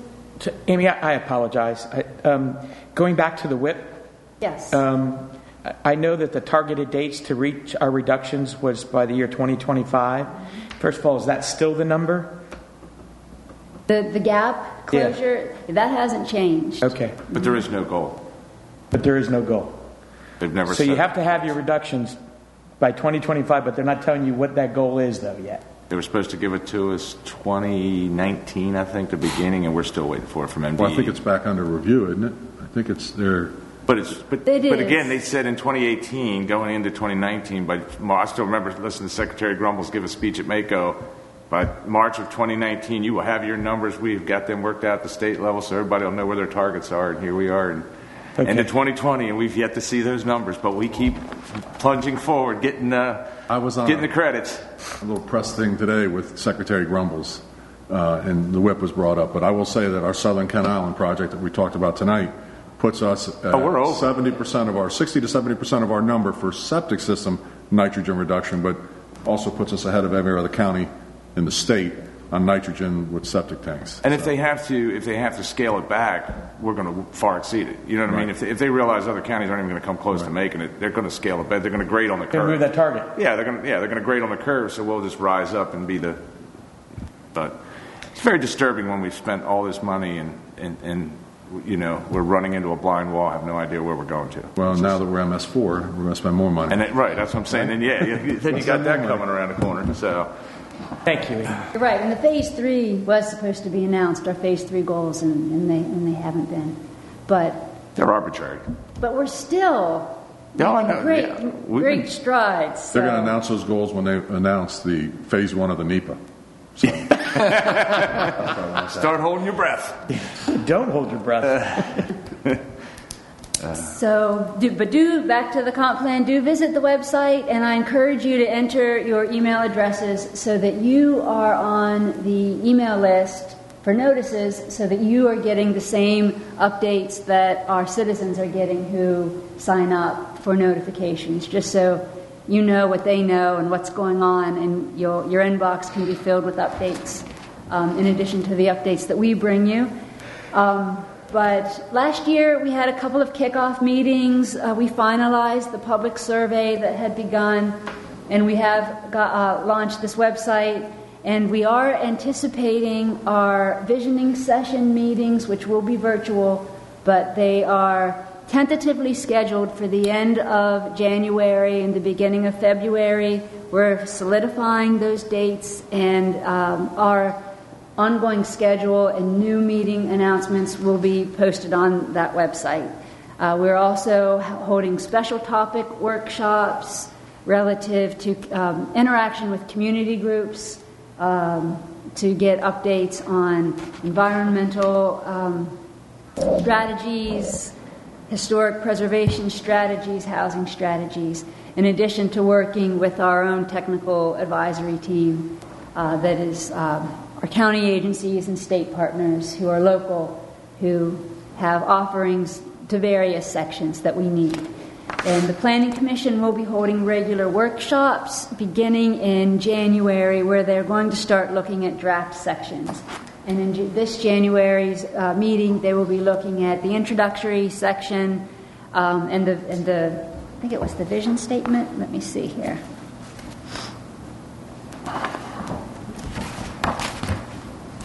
They're going to look at the introduction, introduction, the county profile, and we're going to look at the way we're planning to reorganize and streamline the comp plan. So we're looking at an early draft at what that will look like for planning commission input.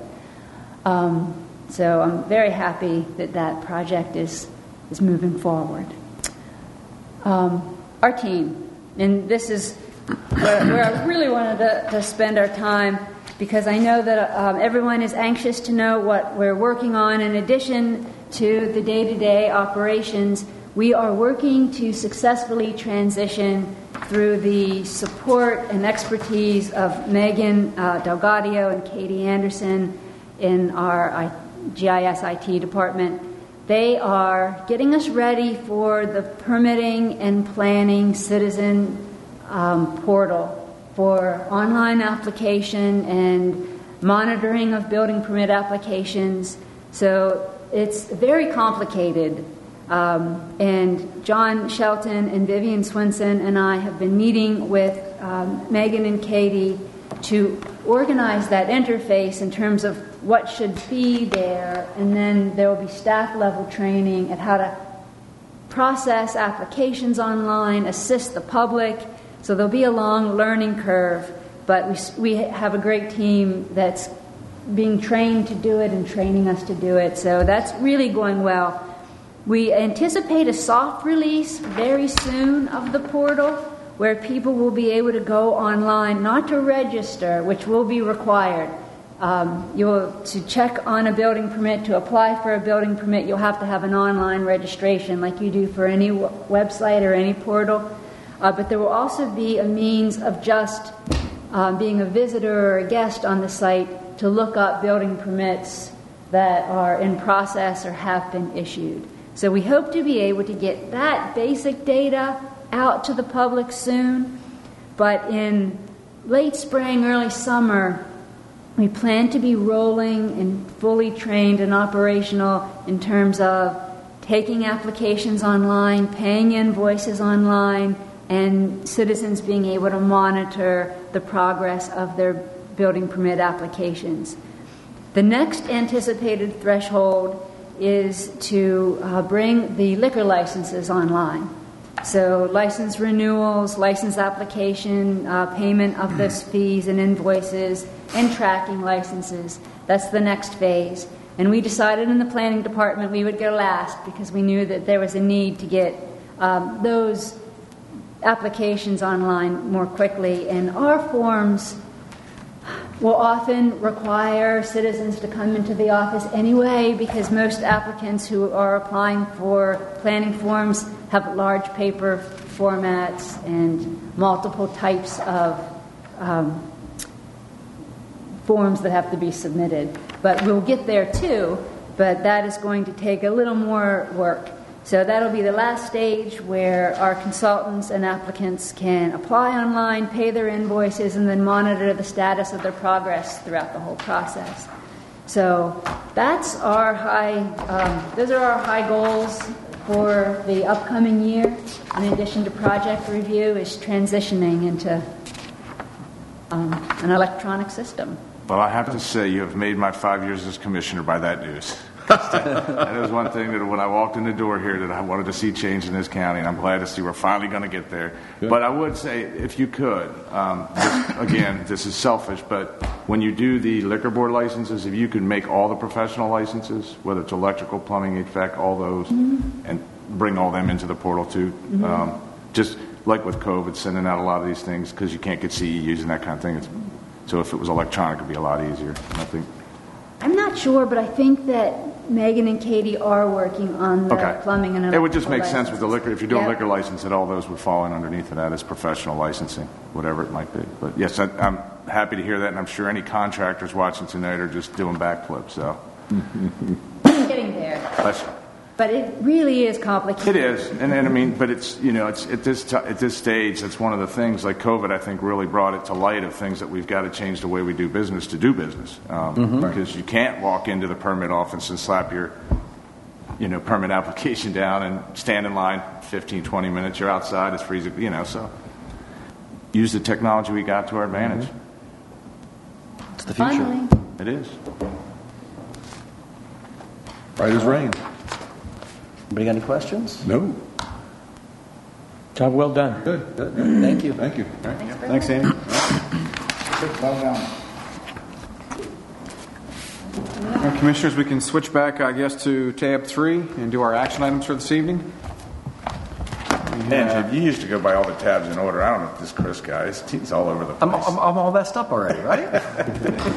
Todd's just doing we're that to me tab one, we're tab seven, we're back to tab five. I know, we're a Todd, little Todd's off doing script that to haze me, I think. Yeah, Margie gets mad when I go off script like that, but, uh, but yeah, messes up the minutes. Anyway, okay, tab three, item one on page one is Pillar of the Month for December, caring. We have a proclamation there. If uh, one of you Bill? five commissioners would read that for us. Good to get my uh, proclamation hat on. Um, so, proclamation pillar of the month for December is Caring 2065. Whereas Queen Anne's County was declared a Characters Counts community, and whereas all citizens have been called upon to embrace the six pillars of character and incorporate them into their daily activities and to model these traits of good character.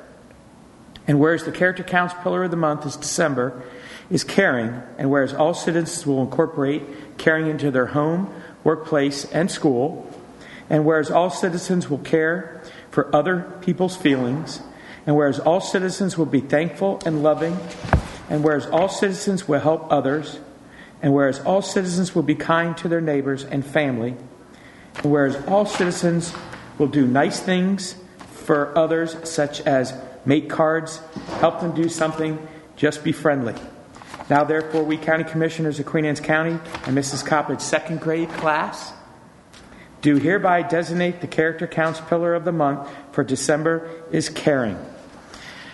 Just looking at the things that were asked in the whereases in this proclamation, you can tell there were some young kids that said, This is how we need to start acting. Even our adults need to start acting like this. So, a big shout out to Miss Coppedge's second grade class. You probably have a better shot with the second graders than you would do with the adults, Yeah. honestly. Sadly. Okay. All right, thank you, Commissioners. Very good. Item two on page two is a um, an application for property tax credit for a disabled emergency worker, John C. Daniel. Can we get a motion on that? I move to approve a property tax credit for disabled or fallen emergency work or fallen emergency workers that is a prorated amount of the county tax for tax years 2020-2021 in the amount of 2247.28. Second.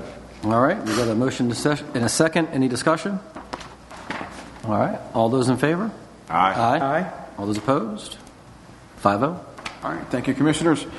Item three on page three is the um, Mid-Atlantic Off-Road Enthusiast uh, Agreement. This has uh, been anticipated for some time now. It's a proposed agreement between the Department of Parks and Recreation and MORE for the initial construction and special event operation and maintenance of a single-track mountain bike trail in Terrapin Park. So can I get a motion I on move that, to please? authorize the Department of Parks and Recreation to sign the MORE Agreement for the initial construction, special event operations, and maintenance of a single-track bike trail. Furthermore, MORE shall secure the recommended insurance coverage for all volunteers, MORE participants, and the county shall provide coverage for all other users. Second. All right, we have a motion and a second. Any discussion? Um, I just want to add one thing on this. Is, I mean, this is a great example where you have citizens that came with an idea of how they could work, volunteer, and put together something, a, a recreation for for the county, and they put a lot of time in Parks and Recs, you work closely with them. This is a great example of how the county can partner with our citizens. So um, we love to see that kind of stuff. Looking forward to it. Yep. And we got a number of emails today from uh, uh, supporters of this today. I'm sure you've, you've seen those as well. So. And I think with the falling out of the Pastrana project, this couldn't be more timely, to be honest with you. With Yeah. losing that pump track and all that was going to be for the kids. I think this is I I right know on time. Originally, the biggest hangup, and you know, when, when this was a couple of weeks ago when we talked about this, were obviously the liability issues and who was going to be indemnified, and and so um, I'm just pleased that we were able to work out those between their organization in the county. So thank you, Steve. You're welcome. And thanks to Steve Pringle, who uh, sort of spearheaded this from the public uh, perspective on it. All right. Um, we have a uh, motion here pending for uh, Department of Parks and Recs to sign the MORE agreement. I'm not going to read this whole thing because we know it. Uh, all those in favor? Aye. All opposed? All right, 5 0. All right, thank you, Commissioners. Thank you, Steve. Thank you. Item four on page 10 is a uh, updated mutual aid agreement between Queen Anne's County Fire EMS Commission and the Anne Arundel County Fire Department. Can I get a motion on that, please? I move to approve the mutual aid agreement among Queen Anne's County, among Queen Anne's County, Queen Anne's County Fire and EM and EMS Commission, and the Anne Arundel County Fire Department. Second. All right, motion to second. Any discussion? All those in favor? Aye. Opposed? You've been here for two hours for that? Yeah. We got to change that. So we had two directors here for two hours for 30 seconds of a wave. That's that Chris guy, I'm telling you. But you know what I What think? are you It- doing, man? It comes with it comes That's with overtime. I'm very happy to see you guys. It, com- it comes with the job title. It comes with the job title. Merry Christmas and Happy New Year to you. lady. Mm. See you, Scott. All right, moving right along. Uh, item five on page 16.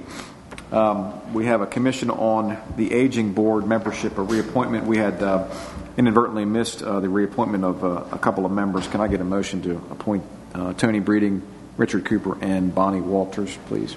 I move to approve the renewal of Tony Breeding, Richard Co- uh, Cooper, Cooper, excuse me, and Bonnie Walter for a four-year term to begin January 1, 2021 through December 31st, 2024 on the Commission on Aging. Second. Okay, we've got a motion and a second. Any discussion? All those in favor? Aye. Opposed? 5 0. Thank you, Commissioners. Item number six on page 18 is a letter of support for a Chesapeake and Coastal Grant application for design and permitting to hopefully ultimately restore the Northwest Creek, which is just south of Tower Gardens on South Kent Island, and this is a, a Is private that application. is that landlocked? Is that why there's? It is. I mean, what are they going to do? Cut a? Yeah, they want to dredge it. They want to It's just shoaled up, it's Yeah. real bad. But so, but there's no there's no bay water feeding into it. So it's basically just a stagnant pond. Well, it depends on how hard the wind's blowing and how high the tide is. That- That's part of the issue. They want to dredge that out, dredge it out, and have that. that Did you flow. have that constant t- tidal flow from Right. here on out? Right. Okay. But it did have it at one time. It Did at one time. It's just shoaled that bad, I think. Yeah. They said, Yep. All right, I'll do this one. I move to sign the uh, support letter for Chesapeake and Coastal Grant Alliance to restore Northwest Creek application. Second. Got a motion, a second. Any discussion? All those in favor? Aye. Aye. Opposed? 5 0. All right, thank you, Commissioner. Item number seven on page 19, this is a recommendation to go uh, send these submissions to the state uh, for uh, State Board of Broadband Expansion. This is a uh, recommended response to their grant program for up to nine projects located in uh, northern Queen Anne's County, Sudlersville, Churchill, Centreville, and Queenstown. And uh, we'd like to present those to the state for their review. It would allow us to collect potentially up to $1.2 million in grant funds, and with the county required match of uh, up to $137,600. Can I get a motion on that, please? I move that the staff can move forward on the response to the state's RFI for broadband expansion for the nine recommended projects with a proposed county contribution of $137,600 from the public fiber infrastructure capital project. Second. Got a motion and a second. Any discussion? I just want to add that this is going to pick up 339 homes with fiber. That's uh, that's a pretty good chunk of homes right there. So for about $400 of county investment per home, that's a great deal. Yeah, we're very helpful. We'll get support from the state and get approval for all these projects, but it, it is subject to their review and approval. But uh, we feel pretty confident that we're going But we didn't get much last time, so you know, hopefully it'll be like the library and we'll get some extra this Right. time. There you go. All right, let's vote. All in favor? Aye. Aye. Opposed? Five oh. All right, thank you, commissioners.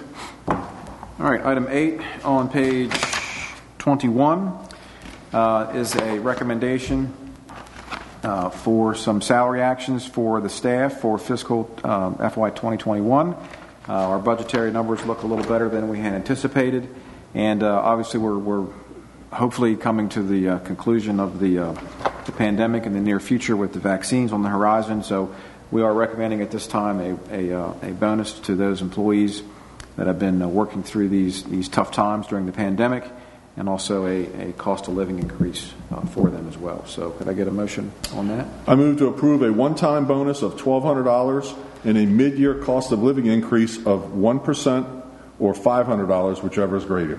Second. Okay, we got a motion and a second. Any discussion? I, I would just like to take a quick opportunity and, and read uh, the information that's available here in front of us that helped us make this decision, just for the folks that are, that are watching.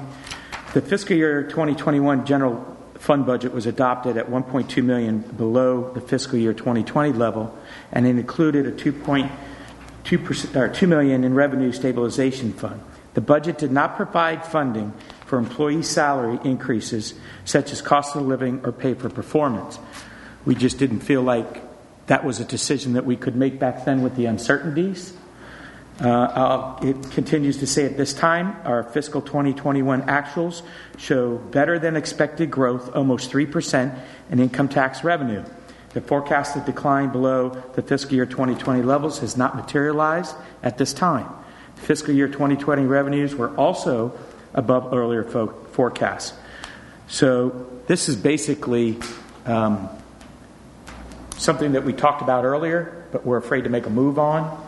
But with the numbers that have come in through uh, this increase, we feel much more comfortable doing this for our employees, which, by the way, have been working full time.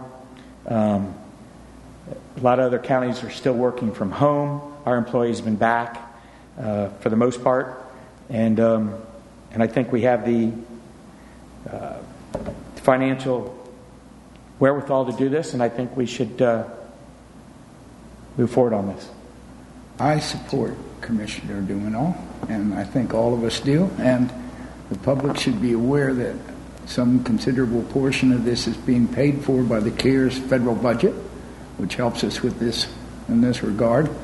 And our workers have been out there, like paramedics, getting exposed to this, and they've done a really good, great job. And these guys deserve it, and on we go.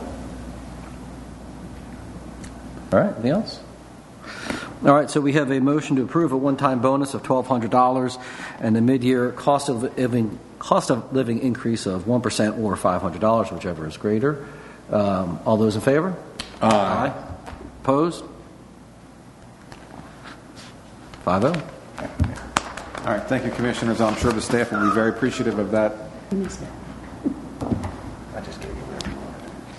Okay, next we have item number nine on page 22, um, animal services. Uh, back in March, we brought animal services back uh, under the county as a department. They have been doing uh, very well.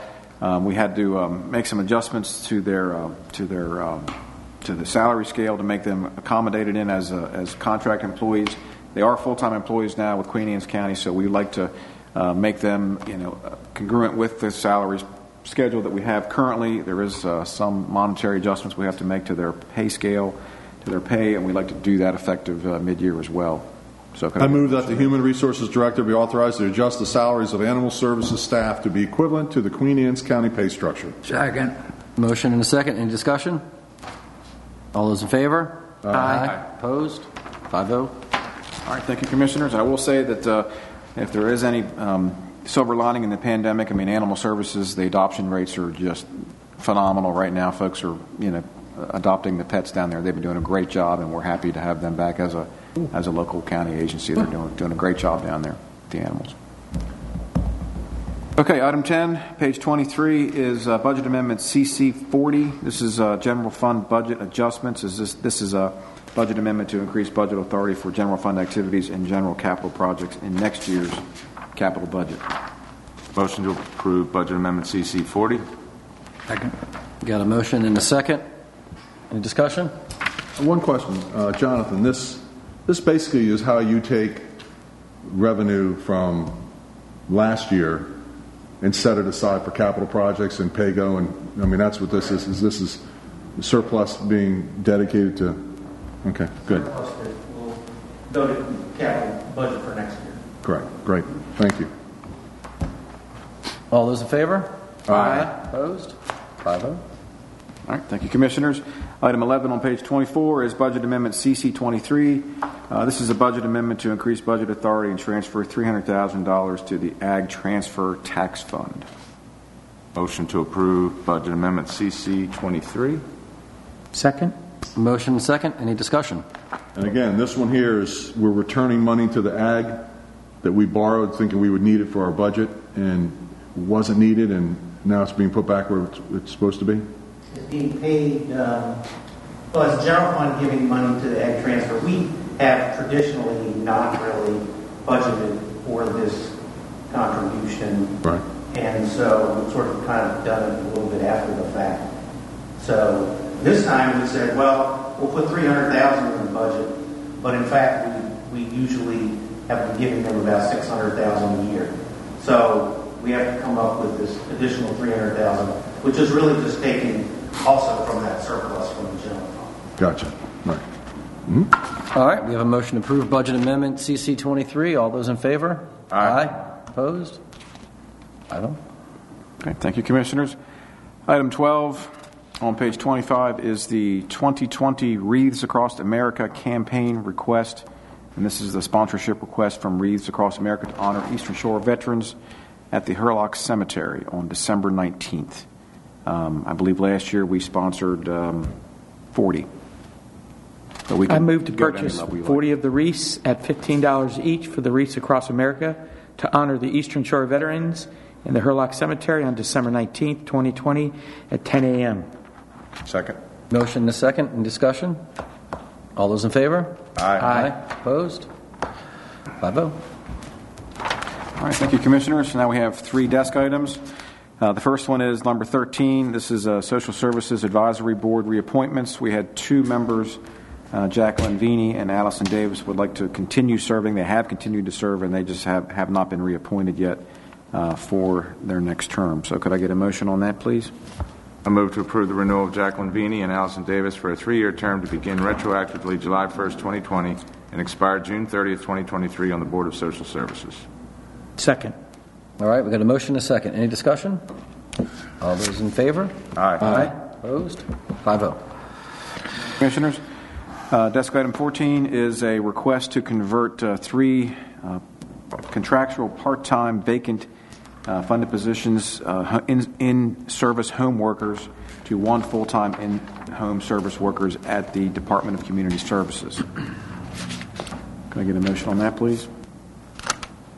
I move to approve the con- conversion of three vacant funded part-time contractual in-home service workers to one full-time benefited in-home service worker at the Department of Community Affairs. Second. Motion and a second. Any discussion? All those in favor? Aye. Aye. Opposed? Five oh. It's actually the Department of Community Services. Sorry about that. Yeah, I, I, writ- it's written wrong there, but that's, that's fine. Thank you, Commissioners. Uh, Our final desk item, uh, an item for tonight, action item, is the, um, is a, a request to support with a matching grant. The Upper Shore Regional Council has a new micro grant for agricultural projects. They're putting forth $45,000 to, across three counties, uh, Cecil, Kent, and Queen Anne's, and the other counties have been asked to match uh, that allotment with a $14,000 local grant as well. So, I move to support the Upper Shore Regional Council Agricultural Micro Grant Program with a $14,000 county match. Second? All right. Got a motion and a second?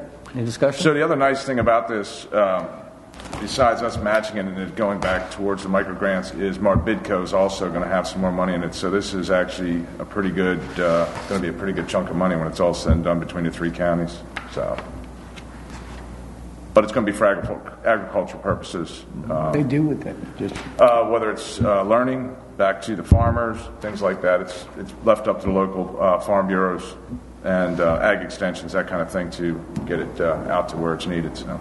And economic development of the various um, agriculture activities, farmers markets, Right. signage, things of that nature. So Marketing, small grants, PR marketing. stuff, whatever, whatever they're, yeah, exactly. Cool. All right. We got a uh, motion to support the Upper Shore Regional Council Agriculture Micro Grant Program with a $14,000 county match. All those in favor? Aye. Opposed? Five zero. Okay, Commissioners, that is all of our action items for this evening. Um, We do have one legislative item. Uh, We have, we turn to tab number seven, and that is County Ordinance 20-13, Cottage Home Planned Residential Development. That came from our Planning Commission. I'll introduce it. Okay, all right, Commissioner Moran, introduce that. We'll schedule a public hearing on that. And believe that's all we have this evening. So we got our second press and public comment period. Do we have any press and public comment? For period two? Okay. All right. Turn it back to the Commissioners for roundtable. Commissioner Moran. Absolutely, brother. All right, well, I'd just like to say uh, Merry Christmas to everybody because we're not going to have a second meeting. Uh, I, I, you know, just hope everybody stays safe, enjoys the, the holidays, and we'll see you in the new year. And also, Todd, we need to put this as a capital project because I see all our tape seams are coming apart everywhere in here. So I don't know what's going on. Margie must have the air conditioning up too high in here. it's cold. Uh, that, that's all I have. So. All right.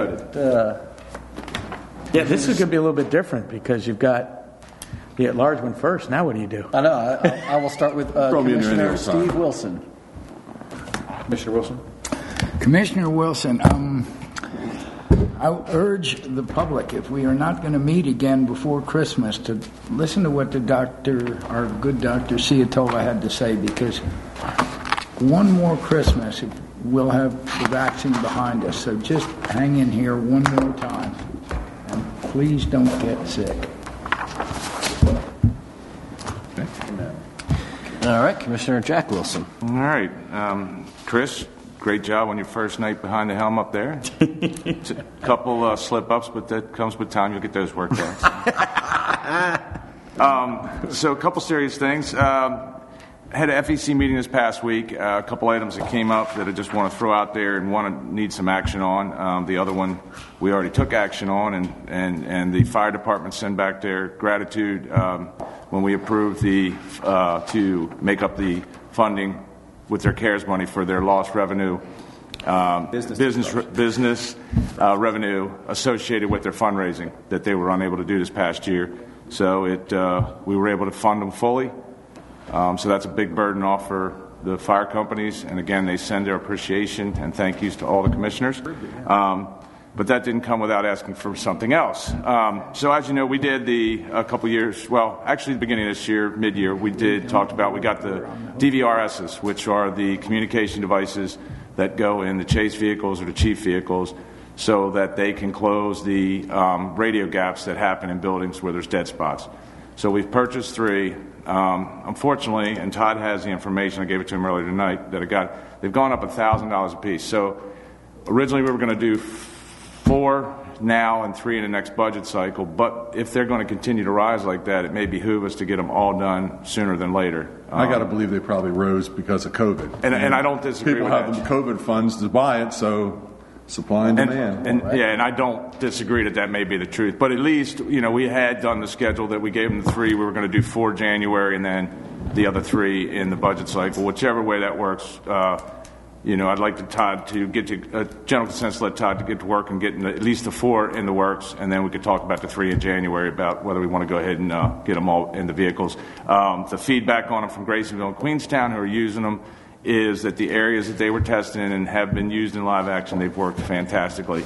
And, you know, we think about it just boils down to them communicating, but it's also for the firefighter safety when they're in a building. If they can't communicate back out to the people on the street, that uh, puts our firefighters, our EMTs, and, you know, our first responders in a, in a pinch. So it's something we definitely need to move forward with. But, um, and again, I think we can split it up there, you know, whatever way we could do it that makes the most economical sense, I think is what we should do. Um, other than that, so I, I, as you can see by my jacket, I'm in a festive mood this year. So I invite everybody to come by the house. Me and the wife went a little nuts with some people, put a few lights up around the house. So I invite everybody to come by Taylor Road in Centreville. We've already had quite a few visitors. Has Uh, QAC TV been out there yet? we were just talking about. He's, he actually wants to make a drive by, and I told All him if he comes you by. I, I give him some hot cocoa or something. Um, There you go. Just look for or the some, something warm, maybe an adult it. beverage. Who knows? Yeah, you, you'll find it. It's not hard to find. Uh, but other than that, Merry Christmas, Happy Holidays to everybody, and have a good New Year. And I guess I'll see you guys on 2021. There you go. Commissioner Duno. Oh, save the best for last, huh? Well, I'll be the last. That's what I, that's what I mean. Um, so, um, on, on a, s- a serious note, first, um, you just heard us approve um, taking some uh, employees that were contractual that worked for our animal services. Um, going back to our first budget cycle back in 2012, in my first term, we um, we took some governmental departments and moved them to the private sector, and, and hoping that they could be sustainable um, and function not as a county government, as a function of county government. Um, there was a couple things that we've had to, to take back. One of those things was the animal control board or the uh, animal services that we have here in the county. Um, they do a great job. It's a function of county government again, and I think it's going to be run, and so far has been run well. So I personally am pleased with that, and I think uh, I want to thank my fellow commissioners and seeing it the same way as I did that they're county employees now that work for us, and they deserve to be paid accordingly. Um, on a more fun note, um, the crab basketry, I think everybody got a chance to to um, take a look at that. If you haven't, I strongly recommend you go see it, not only at night, but uh, walk up to it during the day and take a look at some of these baskets in the daylight. They are absolutely phenomenal. Um, I got an opportunity to be a laborer on the day that the tree was built um, and learned a lot about um, the history behind the watermen and, and waterwomen here in our county um, and the challenges that they face. So um, we ask that you shop local in these holidays, but also uh, keep a place um, of concern for the livelihood for our watermen because of some of the difficult challenges that they face as far as regulations and things like that. So um, let's keep them in our thoughts. That's all I have.